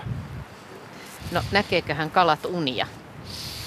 Öö, tässä on kysyjä Kyllä, mä, vähän helpompi. mä, voisin, mä voisin sanoa, että niin. ne näkee, koska tota, itse akvaariokalia seuratessa niin olen huomannut, että ne, ne saattaa tällä tavalla niin kuin säpsähdellä nukkuessaan, että joku sen aiheuttaa. Se voi olla myöskin joku veden mukana tulema paineaalto, joka ne aistii sitten kylkiviiva aistillaan, että sen takia ne... Mutta kyllä mä voisin veikata, että ne jonkinnäköisiä unia näkee. Ja kesken unen tulee sitten esimerkiksi tällainen, tällainen jättiläinen paikalle. Säpsähtääkö sen kalat, kun sä niitä lähestyt sitten, jos ne nukkuu?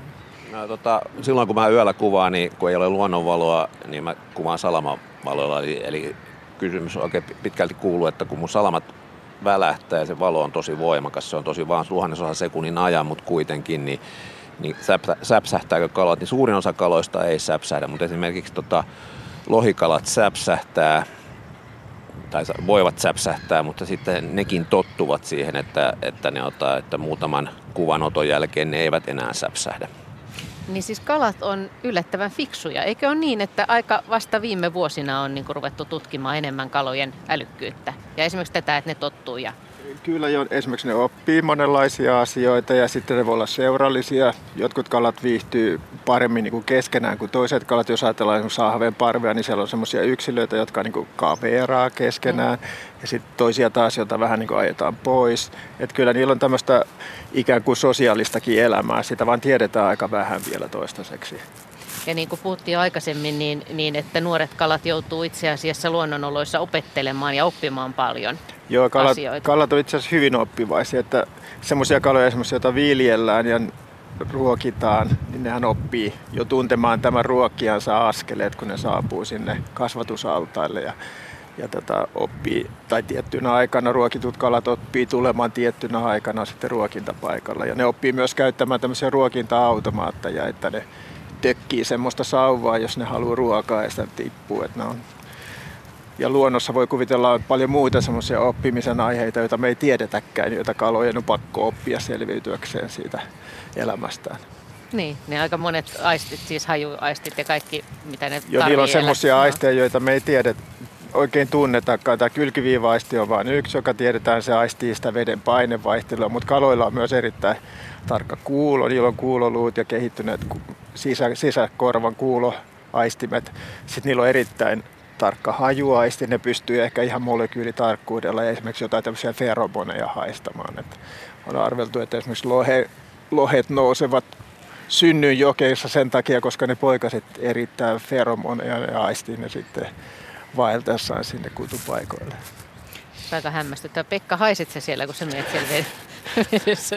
Olit no, hajuongelma? En, en, en mä ainakaan haise ihmiselle, koska mä oon kokonaan niin. tämän puvun sisällä. Niin, se auttaa lailla. siinä siis. Joo. Joo, kyllä se saattaa auttaa, sitä mä en osaa, mutta aikanaan kun rantakäärmeitä kuvasin, niin huomasin kyllä sen, että että, niin, että esimerkiksi ne, ne haist, haistoivat, jos ylätuulen puolelta yritti lähestyä, niin ei ollut mitään toivoa, että ne ottaa, vaikka menin kuivapuussa ja snorkkelissa. Mutta joo, kyllä kaloista mä en pysty sanomaan, että mitä ne, mitä ne musta ajattelee. No, on vielä kohta siirretään Juhalle, mutta Ari, kerro vielä, nyt puhutaan kalojen keväästä, niin, niin millä tässä esimerkiksi esillä olevista kalalajeista, joita tässä nyt siis on ahven, lahna, made, kirjolohi, hauki, järvi, taimen, tässä on vaikka monta kymmentä lajia näitä, niin tota, millä nyt on, on oikein kevättunnelmaa tällä hetkellä? No tuossa äsken aikaisemmin puhuttiin, että kuoreellahan on kutuaika ehkä just Joo. päällä. Ja ahven ja hauki myöskin. Nämä särkikalat kutee vähän myöhemmin. Toi kivisimppu on saattanut jo kutia, että se on aika aikainen kutia kyllä. Mutta että aika suuri osa näistä kaloista, mitä tässäkin on, niin on kevätkutusia. Että sitten on nuo lohikalat tuolla, jotka on syyskutusia ja muikku tietenkin, mutta, mutta että, Minkä takia just tietynlaiset kalat on kevätkutusia? Se nyt on ihan sopeumaan. Nämä kevätkutuset, tota, niiden poikaset ehtii sen kesän aikana kasvaa niin suuriksi, että ne selviää sitten siitä se ensimmäisestä talvesta. Se on ehkä kaloille kaikkein kriittisin.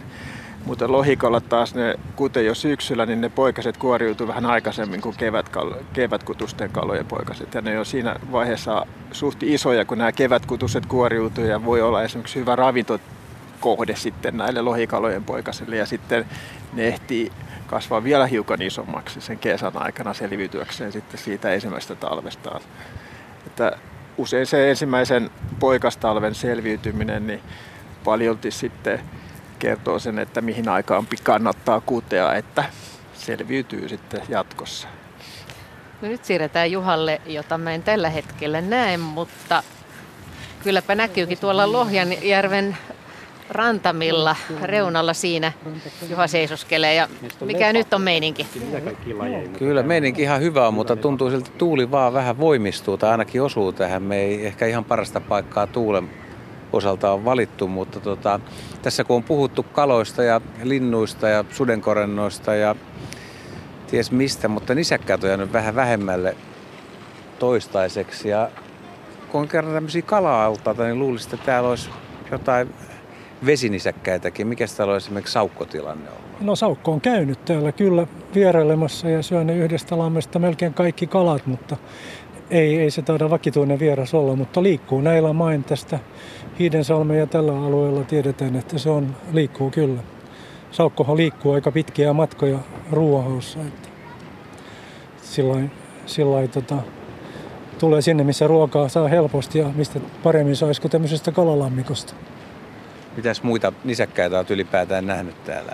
Tai oletko päässyt kuvaamaan mitään? No joo, käärmeitä. Rantakäärmehän täällä on ja täällä on ollut rantakäärmeestä semmoinen harmaa versio, mitä en ole nyt johonkaan vuoteen nähnyt, mutta, mutta sen musta versio edelleen on, että koiraita on ollut, naarasta en ole nähnyt, mutta koiraita olen nähnyt ja, ja vesimyyrä on aina, aina mielenkiintoinen tuttavuus, kun sitä pääsee kuvaamaan. Se on paitsi vikkelä, niin se on minun mielestä aika nätti kaiken lisäksi. Että. Sehän on, joo, vesimyyrä olisi kiva. En, en ole vähän aikaa itsekään kyllä päässyt kameran kanssa. Joo, tässä, pen, tässä penkereissä asuu kyllä, kyllä en nyt ehkä, ei, ei ihan näissä lähialtaissa, mutta tuo viimeisessä altaassa olen viimeksi nähnyt, että viime viikollakin. Aha, tuo on hyvä vinkki, että jos haluaisi yrittää, niin voisi tulla. Mitäs Jan sanot tästä tuulesta? Nyt, nyt ei tarvitse kyllä karttua kovin paljon pinnoja. Ei, kyllä tämä, tu, kyllä tämä tuuli vähän vaikuttaa. Siis se vaikuttaa siihen, miten me kuullaan ääniä ja linnut on aika hiljaa tämmöisessä kelissä. Et jotain, jotain voisi vielä havaita. Se olisi tietysti, jos menisi tuonne metsän puolelle kävelemään, niin ehkä voisiko sieltä löytyä vai pitäisikö aktiivisesti vaan katella järvelle? Ja mä luulen, että molemmat taktiikat on ihan hyviä. Molempia on jo vähän kokeiltu ja molempia voisi vielä yrittää uudelleen. Tässä on nyt semmoinen tilanne käynnissä, että tässä on useampi silkkiuikku pari ihan meidän lähellä tuolla ruovikossa. Ja vesi lainehtii, en tiedä nouseeko, mutta mitäs, mitäs sanot, jos tulisi kova, kova tuuli, oikein kova tuuli, niin No tämä ei ole mikään poikkeuksellinen tilanne. Itse asiassa monena vuonna on käynyt niin, että nämä silkkyykut pesi yleensä tässä altaiden toisella puolella tässä järven rannassa ruovikossa. Ja sitten kun tuossa suoraan järveltä tuulee niin, ja vesi nousee, niin no, pesinät on valitettavasti kyllä tuhoutunut monena kesänä. Siinä pitää olla hyvä pariskunta, joka rakentaa tarpeeksi niin kuin korkein pesä, mikä kelluu siinä. Et usein näkee ehkä, tai vissiin arvellaan, että nuoret linnut voi olla vielä kokemattomia, ne vetää vielä tuonne niin kuin ihan ulkolaitaankin. Kyllä, se on. kyllä. Nämähän on nyt vähän niin kuin ruovikon tässä laidassa nämä muutamat, mutta aikamoista keinuntaa siinä on pesillä nytkin. Joo, ja siinä tuntuu, että kun ne on tullut pesiltä pois ja ne yrittää sitä vähän paikkailla ja ehkä tuoda lisääkin ruokoa siihen. Joo. Että... On selvästi nyt tuossakin lähimmässä pesässä, niin siellä on toinen, toinen emolinnuista hääri pesän vierellä ja yrittää sitä kohentaa. Täytyy hieman palata vielä ajassa taaksepäin, kun tuo talvi oli kuitenkin sellainen, mitä, mikä oli poikkeuksellisen leuto myös täällä Lohjalla ja siis järvi ei kunnolla jäätynyt, niin helposti voisi ajatella, että se olisi auttanut, että jotain vesilintuja jää talvehtimaan, mutta jäikö mitään sen takia? Joo, siis kyllä ihan sydäntalveksi niin suurin osa vesilinnusta hävisi, mutta jonkin verran joutsenia, itse asiassa joitakin satojakin joutsenia oli läpi talven ja isokoskeloita oli vielä tammikuussa tuhat määrin ja helmikuussa suurin osa vielä jatkoi matkaa, mutta eihän ne kaikki sieltä ennen kevättä lähtenyt, vaan niitä oli täällä jo hyvä, hyvä määrä kevään koittaessa. Valkovuokot on tässä rantapenkeressä kukassa ja tuolta kun tultiin ylhäältä, niin oli vielä sinivuokkoa, eikä vaikka sinivuokko aloitti tänä vuonna kukinan tosi aikaisin. Joo, ensimmäistä oli varmaan maaliskuussa jo kukassa. Että. Mitäs rintalla täällä tähyilee? Onko sulla vielä tota joku... Ei, ei taida olla nämä parhaat ei, valot, että ei ole, tämä ei päivä ole, on menetetty Tämä vai? on melkein tässä näin, että, mutta että kattelin tota mustakurkku uikkuu tuolla, että siellä se pesässä taitaa istua edelleenkin ja toivottavasti menestyksekkäästi hautoo poikaset maailmalle, että se on aina, aina hienoa se jatkumo. Täällä on aika vihreitä joka puolella kyllä jo ilahduttavasti. On Tuomessa iso lehti ja tuossa puna, äh, mikä, mikäs kasvi toi nyt on, niin terttuselia taitaa mm. olla tuossa noin. Kevät on edennyt aika moisin harppauksin nyt niin kuin viime viikon lopulla ja näinä päivinä, kun on ollut lämmin. Että kyllä voi sanoa melkein, että koivulehdet räjähti niin kuin hiiren korviksi aika nopeasti. Nythän ne on melkein lehtiä jo paikkapaikoin. Että ja kaikki muut aluskasvillisuus on, on vihreä on hieno, hieno väri. Vielä tuosta kuvaamisesta vähän kyselisin, kun monet, monet aloittaa tai on lintukuvaajia ja he pysyvät siinä aika tiukasti, mutta tämmöistä monipuolista kuvaa, että sä sanoit, että sudenkorannut ja linnut, niin miten vielä nuo kasvit? Että... Joo, kyllä mä kuvaan, kuvaan niin kuin kaikkea yleisnimellä kaunista. Semmoinen, mikä, mikä tuntuu, että tuossa voisi olla jotain, mikä, mikä miellyttäisi silmää. Ja sitten kun, kun printtaan paljon kuvia myöskin, niin, niin se antaa niin kuin yhden ulottuvaisuuden lisää tavallaan niin kuin se kuvan ottamisen jälkeen jalostuu sitten niin kuin todelliseksi kuvaksi. Että se ei ole pelkkä ruutukuva, vaan se on paperikuva A4 tai 3 plussalle tai jotain siltä väliltä kokoja sitten. Ja se on, se on musta niin kuin syventää kuvausta yleensä. Muutenhan mun kuvaukseni perustuu tällaiseen, että mä saan liikuntaa ja palkki, palkkioksi tota, saan sitten kuvia sen lisäksi. Talvella mä syötän lintuja ja saan myöskin lintuja ja palkkio. Linnut saa ruokaa ja mä saan kuvia. Yksi lista muuten, miten mä oon tässä varjolistana pitänyt, mikä ei ole siis lintulista, niin tässä sivussa niin muutamia, silloin lähetys kun alkoi, tässä oli enemmän ihmisiä, niin mä otin, laskin, että kuinka moni ihminen kaivaa kännykkäkamera esille ja ottaa valokuvia tässä näin, kun tässä oli ne nokikanat, niin pääsin 42, eli täällä on niin kuin, siis jos rupeisi miettimään Suomessa olevia paikkoja, missä kuvataan lintuja, niin kyllä voisi sanoa, että Porla on varmaan top 10. Aina. Ihan varmasti on. Kyllä, mä veikkaisin, että on top 5. Mitäs sä sanot? Joo, sanoisin kyllä, että tämä on kyllä mainio paikka ja meille, jotka liikutaan täällä paljon, niin varmasti toi nokikana on aika tämmöinen tavallinen lintu, mutta tavalliselle ei-kuvaajalle, niin se on kyllä aika monen yllätys. Moni kysyy, että mikä toi musta lintu on?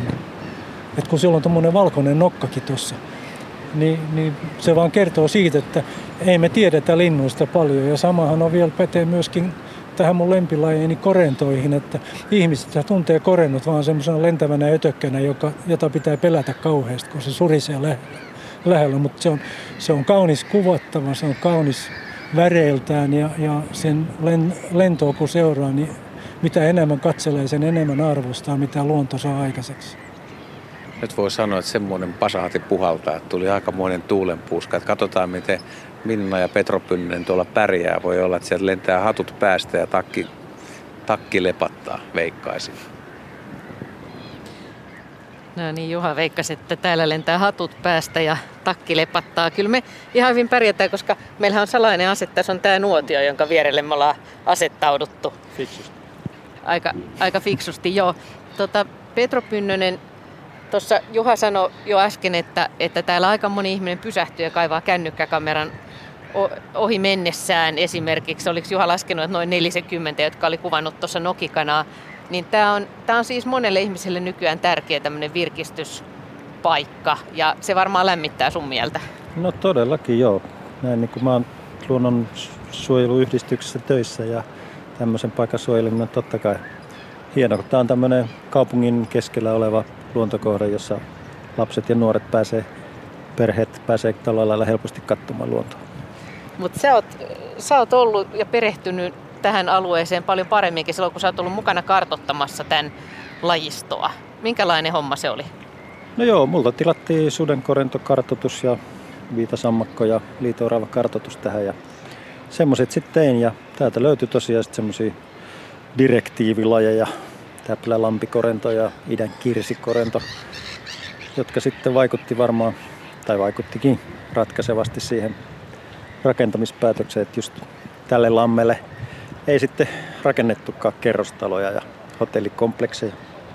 No minkä takia tämä on niin hieno alue? No tämä on tämmöinen monipuolinen pieni helmi tässä kaupungin kupeessa. Mä näen ainakin sen ympäristökasvatuksellisen näkökulman tässä kaikista niin arvokkaampana. Onhan täällä hienoja lajeja toki. Niin sä oot itse lohjalainen. Kun sä rupesit kartottamaan näitä, niin, niin tiesikö silloin jo, että täällä voi olla kaikenlaista? Vai tuleeko se kartottajalle aina yllätyksenä? Tässä tuli yllätyksenä kaikki, koska tämä oli mulle täysin tuntematon paikka. Olin muuttanut just Lohjalle silloin ja ensimmäisenä kesänä heti kartottamaan. Ja... No minkälaista se on käytännössä? Siis miten, miten sitä kartotusta tehdään?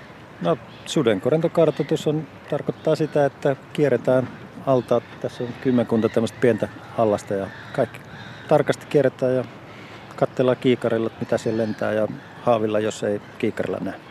Voiko tähän aikaan vuodesta toukokuussa tehdä kartotusta, sudenkorentokartotusta? No vaikka idän kirsikkorentokartotusta voisi tehdäkin, kun se on semmoinen aikuistalvehtia ja lentää niin kuin nokkosperhoset heti keväällä. Mutta kaikkia korentoja ei nyt tähän aikaan näe? Ei ole, mutta kuudes viidettä, että kohta alkaa. Niin sudenkorentojen ja korentojen elämässä tuolla vedellä aika iso merkitys. Joo, todellakin. Ne toukat elää siellä, elää siellä tota, 1-3, neljäkin vuotta jotkut lajit. No voiko niitä toukista määrittää lajille vai pitääkö odottaa, että ne lähtee lentoon? Voi määrittää, mutta jos kartoitus tekee, niin se on paljon työlämpää No, oot sä ollut pienestä pojasta asti kiinnostunut? Kun mä tiedän, että sä tunnet sudenkorentoja tosi hyviä, sä tunnet luteita tosi hyviä, tunnet lintuja hyviä, tunnet varmaan paljon muutakin tosi hyvin, niin mistä tämä kaikki lähtee?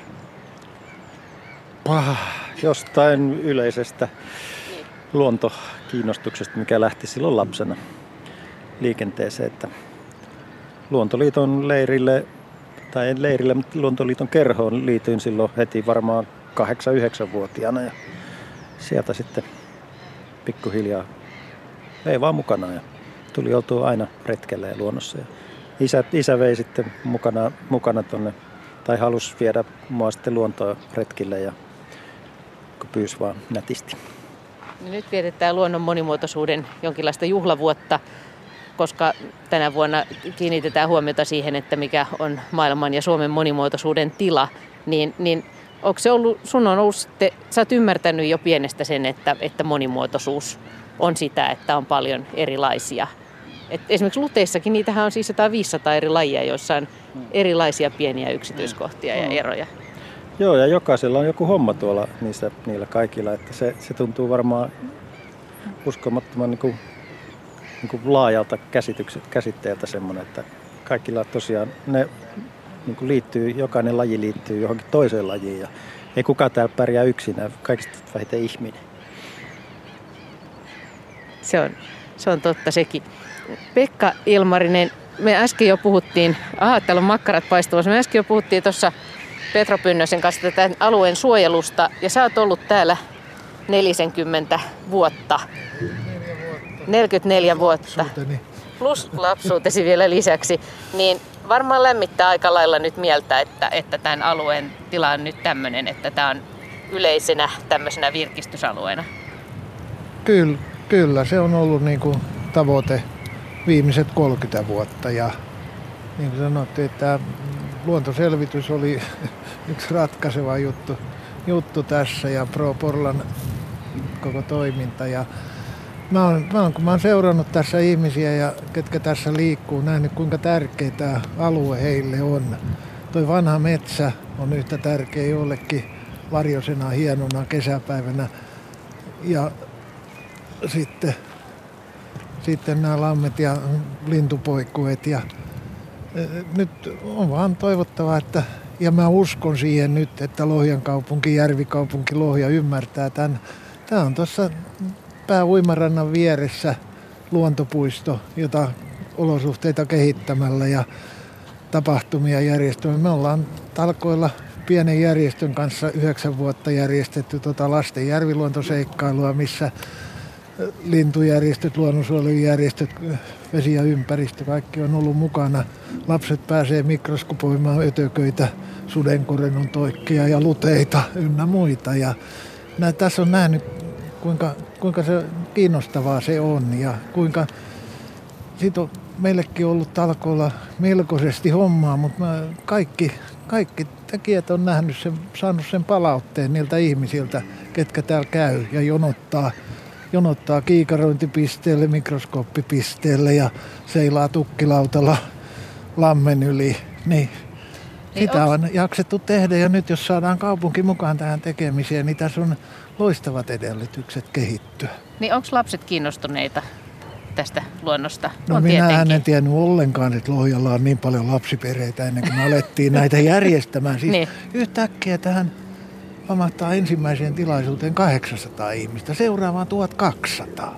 No niin. niin se, Eli luonto se, kiinnostaa. Se oli, se oli, juu, ja sit, siinä oli, oli todella erilaisia rasteja. Sitten kun vielä nämä teatteriryhmät tuli mukaan tekemään sitä sisältöä ja sitten nämä tulitapahtumat, mitä paljon tehtiin tämän Rosenbergin ideoiden pohjalta, niin jossain pääsiäisvalkeilla meillä oli pikkumarkkinoilla 800 henkeä.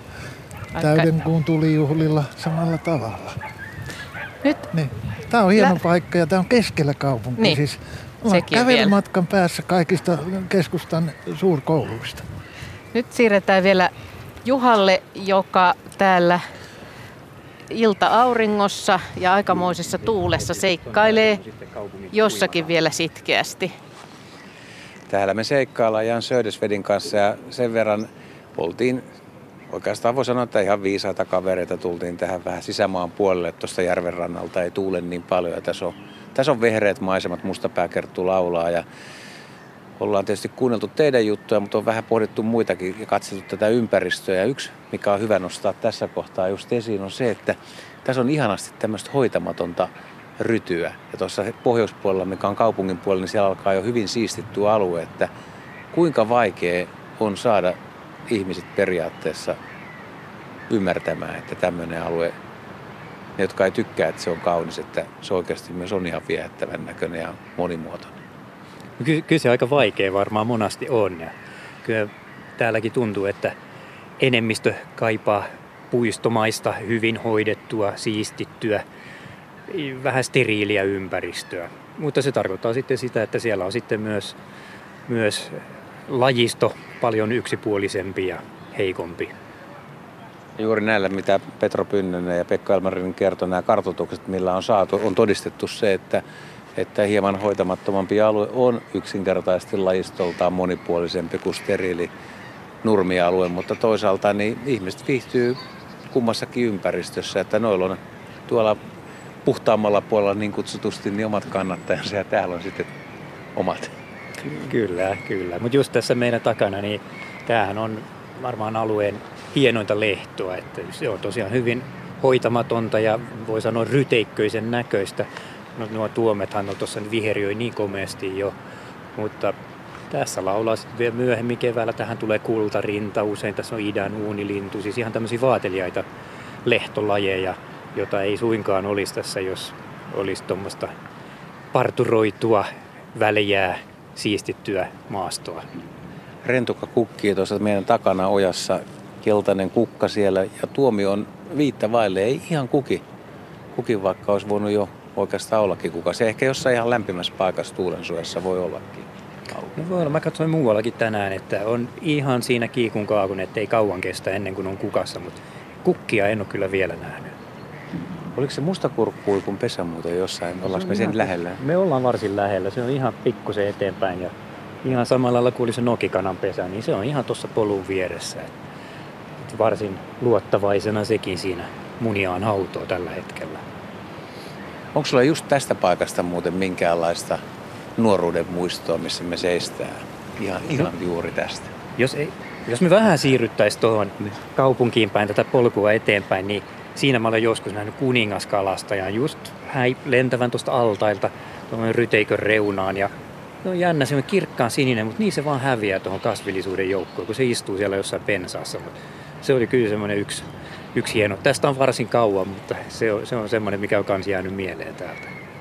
Joo, kuningaskalasta on kyllä todella hieno lintu ja allekirjoitan ton täysin, että vaikka se on niin tavattoman värikäs, kun se lentää, sen kiinnittää huomioon, kun se laskeutuu johonkin, niin voi, että sitä on yllättävän vaikea nähdä, vaikka se tuntuu lähes mahdottomalta. Joo, se on ihan totta.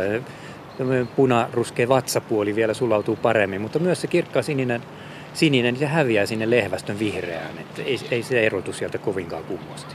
Meillä ei vissi nyt nämä lajipinnat oikein enää tahdo tästä kerääntyä. Sinitiainen, mutta se, niitäkin on tässä jo ollut. No. Että... Mut pannaanko no, nyt pieni... Kuulu, nyt kuuluu käpytikka. No se niin. oli uusi. Olisiko se kaksi neljä, että yksi puuttuisi? Joo, joo sehän, sehän tulee, niin kuin, jos ei oikeasti, niin vähän vääntää. No sehän niin tulee, joo, joo, sehän tulee ihan väkisin. Loppumetreillä niin kuin kuullaan tai joku vilahtaa. Tai Kyllä. kysytään Petrolta, mitä Petro on nähnyt. Sillähän voi olla ihan oma Se lista. voi hyvin olla, että sieltä löytyy jotain niin. lisää. Joo. Miten toi Porlahan rariteettikomitea hyväksyy sitten? Varmaan hyväksyy. No tuli mieleen vielä nyt, kun eletään just tätä hetkeä tässä näin, toukokuun ensimmäistä viikkoa, niin miten, mitä, sä et ole ennustaja, mutta voit ennustaa tai pohtia, että miten säät kehittyy, että mitä, miten tässä nyt tulee äänimaailma muuttumaan viikon parin sisällä, mitkä linnut tulee nyt? No, tähän tulee tietysti näitä hyönteisyjä lisätä. Tässä kuuluu entistä enemmän kirjosieppoja. Lehtokerttu tulee varmaan tähän viikon sisällä ensimmäinen. Niitä on tässä sitten useampia mustapääkerttuja lisää. Satakieli saapuu ihan näinä päivinä. Itse kuulin muualla tänään ensimmäiset. Et kyllä tässä ihan lähiviikkoina on aikamoinen konsertti. Ja sitä odotellessa. Pitäisikö meidän lähteä tuonne, jos noin, mun mielestä ne puhuu jotain nuotiosta. Se kuulostaa, Päästäisikö se mekin kuulostaa aika nuotiolle? Ja makkarasta, ne on, saa, voi olla, että toi pyykkä on kyllä syönyt ne, mutta me, me lähdetään tulee sinne nuotiolle päin. Ja me ollaan täällä itse asiassa altaan reunalla. Kyllä se totta on, että tuolla on nuotio ja siellä on vielä makkaroita vaikka kuinka, mutta me napattiin sieltä muutama pullanpala ja tultiin tänne, tänne heittelemään niitä toiveissa, että kultasäyneet söis niitä. Ja kyllähän siellä vaan veden alla pi- näkyykin tuommoista kullanhohtosta selkää. Tosin tämä ei Ari ilmeisesti ole nyt niille varsinaisesti ihan oikeaa ruokaa.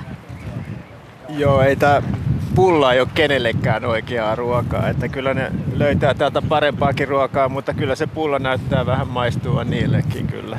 Joo, niitä on ihan tässä rannan tuntumassa tuolta hohtelee niitä selkiä. Niin onko tämä Pekka Tuuri, tämä kultasäynnys sulle tuttu kaveri? On kovasti tuttu, ne otaa. Mä oon niitä täällä ö, useaan kertaan yrittänyt valokuvata ja vaikka ne tulee tähän hyvin lähelle rantaa, silloin kun niille heittää leipää tai pullaa, niin, niin valokuvaaminen osoittautui hirmuttisen hankalaksi, koska vaikka mä laitoin kameran jalustalla veteen ja veden alle, niin ne aina, aina kiersi sen kameran sillä puolen metrin päästä, joka oli siis liian pitkä etäisyys. Lopulta mä sitten onnistuin, yksi iso kultasäinen meni, meni moneen kertaan mun kameran, kameran ohitse ihan vierestä. Ja mä kyllä aavistelinkin jo mistä on kysymys, niin se osoittautui, että tämä kyseinen yksilö, kun kuvista katsoin, niin tämä kyseinen yksilö oli sokea. sillä tavalla mä sitten onnistuin kuvaamaan kultasäyneen. Sen sijaan naurulokille ja nokikanalle näyttää maistuvan tämä teidän pullasyöttely. Eikö siellä veden alla voi olla mitään tämmöisiä syöttejä? No mä en oikeastaan käytä, käytä syöttejä ollenkaan, että tota, mä yritän löytää, löytää kalat ja kuvata ne luomuna, että syöttejä ei ole tullut käytettyä kuin muutamaan ihan tosi harvaan kalalaji. Kultasäyne on nyt yksi näistä, karpiton toinen ja tavallinen säyne kolmas. Mä luulen, että muita mä en ole edes ruokinnalta kuvannut koskaan. Miten Saari, montaks kultasäynettä sä siitä nyt kalatutkija silmällä näet? No on siinä neljä erillistä yksilöä ainakin pyörii. Tota, mutta nyt on vesi aika viileitä, niin ne on aika tommosia hiljaisia kuitenkin vielä. Mutta kyllä ne selvästi nyt jonkin verran aktivoitu ja tuli tähän rantaan meitä katsomaan. Ja tästä, niin siis kyllähän tuolta veden alta näkee tänne, vai? Kyllä ne näkee meidät sopivassa kulmassa. Tietysti siellä tapahtuu se kokonaisheijastus tuossa veden ja ilman rajapinnassa, että ne ei näe ehkä vinosti, mutta että sille kohtalaisen suoraan ylöspäin ne näkee kyllä meidät. Itse asiassa niin ne näkevät ihan horisonttiin asti, eli se heijastus tapahtuu niin päin, eli, eli, eli tota, ne näkevät sieltä, sieltä niin kuin siitä ympyrästä, mikä näkyy niiden yläpuolelle, ne näkee sieltä horisonttiin asti. Se taittaa, niin kuin se eli kun vesi taittaa, niin, ota, niin, niin me, ei, me ei nähdä tavallaan veden alle joka suuntaan, mutta he, kalat näkevät ihan horisonttiin asti se, mitä pinnalla tapahtuu.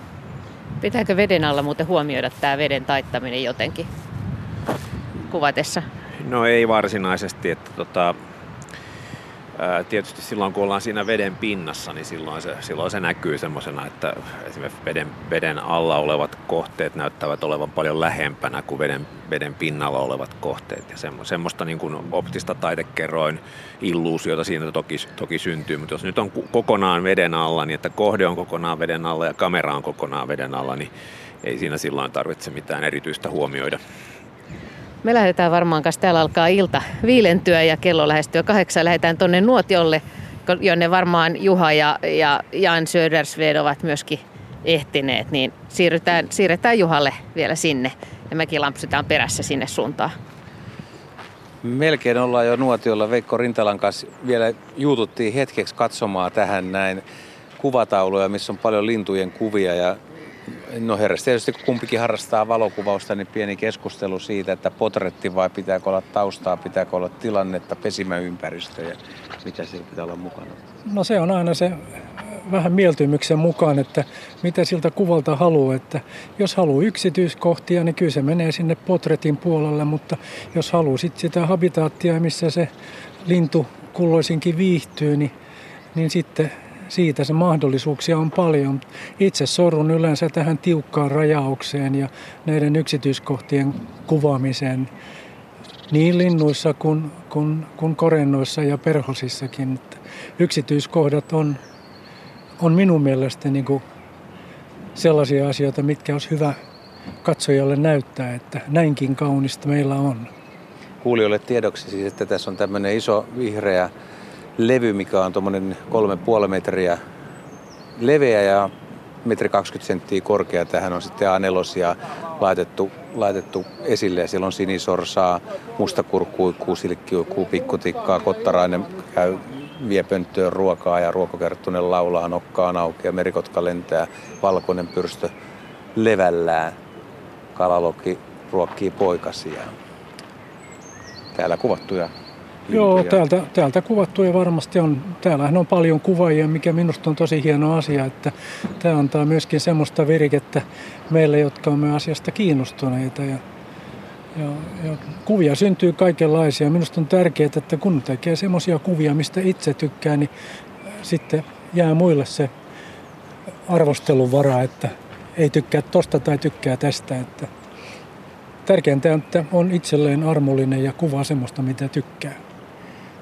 Joko meidän pitäisi siirtyä tuonne lopettelemaan tuonne nuotion ääreen. Sinne on nyt kerääntynyt aika paljon ihmisiä. Siellä on Minna Pyykkö ja Petro Pynnönen ja Pekka Ilmarinen ja Ari Saura. Pekka Tuuria ja nää lähtiköhän taas sukeltamaan. Onko se niin kova kaveri, että se taas on veden alla? Se on ihme mies kyllä. No, nyt lähdetään tulemaan nuotiolle. No niin. No niin, ja täällä alkaa lähetys päättyä. Me kaikki, niin kuin usein, niin ilta päättyy nuotiolle. Ja me ei nyt vielä kuultu täällä päässä, Jaan, että montako lintulajia saitte kasaan? No Juhan kanssa tuossa katsottiin, että 25 olisi ottaa tavoitteeksi ja 25 tuli. Että äsken lensi telkkä tuosta altaalta, mikä hetki sitten vielä puuttui. Vielähän tässä olisi muutama minuutti aikaa. Olisahan tässä, mutta mä oon ihan tyytyväinen tuohon määrään. Kyllä 25 on ihan hyvä. Minkälaisia retkitoiveita teillä on nyt niin tässä lähiaikoina tai retkisuunnitelmia, että saa kevään hallinta? Onko yleensä semmoinen olo, että, että toukokuussa, että, että vähän niin kuin kiire, että kevät ei mene ohitse? No joo, lintupuolella varsinkin, että se menee tosi nopeasti. Yhtäkkiä onkin kesä ja taas ihan hiljasta. Sitten voikin keskittyä vaikka ötököihin, ötökkäretkeihin.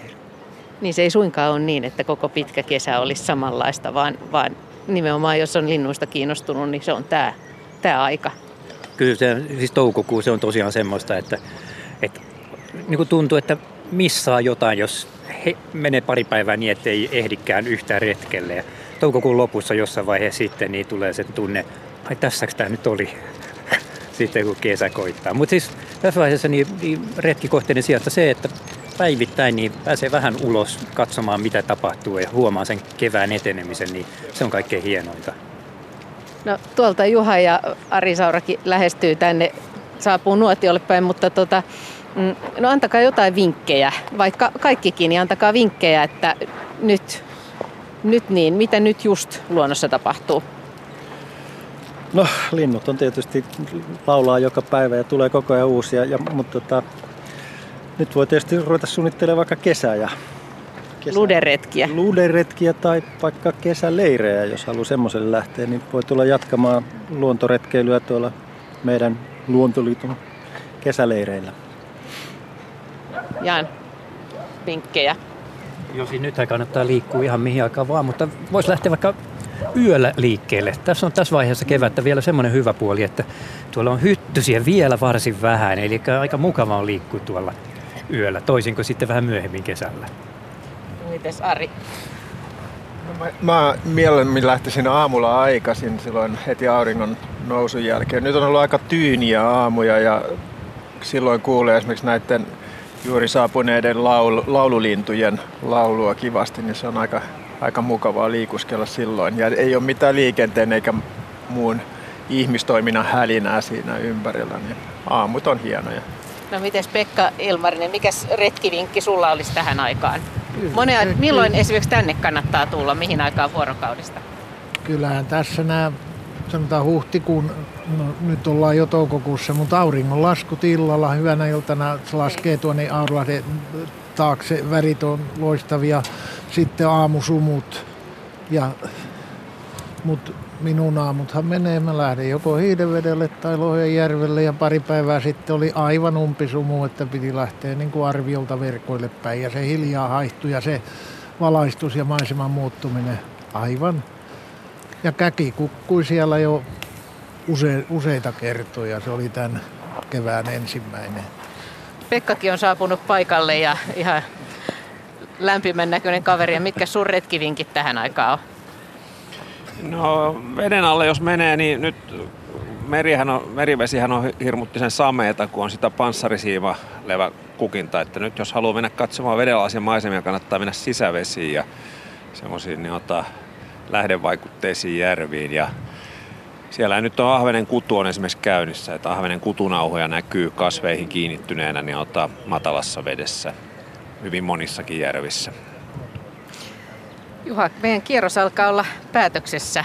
Sä oot ehtinyt Näin täällä on. seikkailla aika laajaltikin. Joo, alkoi keväisissä merkissä, oikein lämpimissä merkeissä ja vähän nyt kevät ottaa tässä kahden tunnin jälkeen takapakkia, mutta näillä mennään. Kiitoksia Petro Pynnönen, Jan Södersveit, Pekka Ilmarinen, Pekka Tuuri, Ari Saura ja Heikko Rintala. Meillä oli aika hyvä ja Minna tietysti hauska kokoopano ja näillä tämmöisiä havaintoja tänään.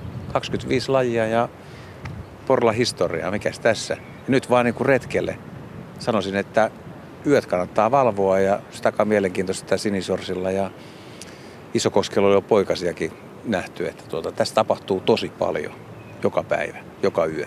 Niin, nyt vaan aistit valppaana, koska kaikkialla tapahtuu koko ajan. Mutta me jäädään tänne, tänne paistelemaan makkaraa tai istumaan muuten nuotiolla ja katselemaan tota ilta-aurinkoa Lohjalle Porlan kala-altaille. Ja, ja hieno ilta tänäänkin.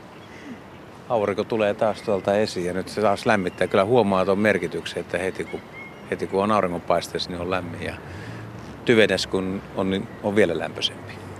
Ja vedessähän on Pekka Turlainen lämmin. Näin.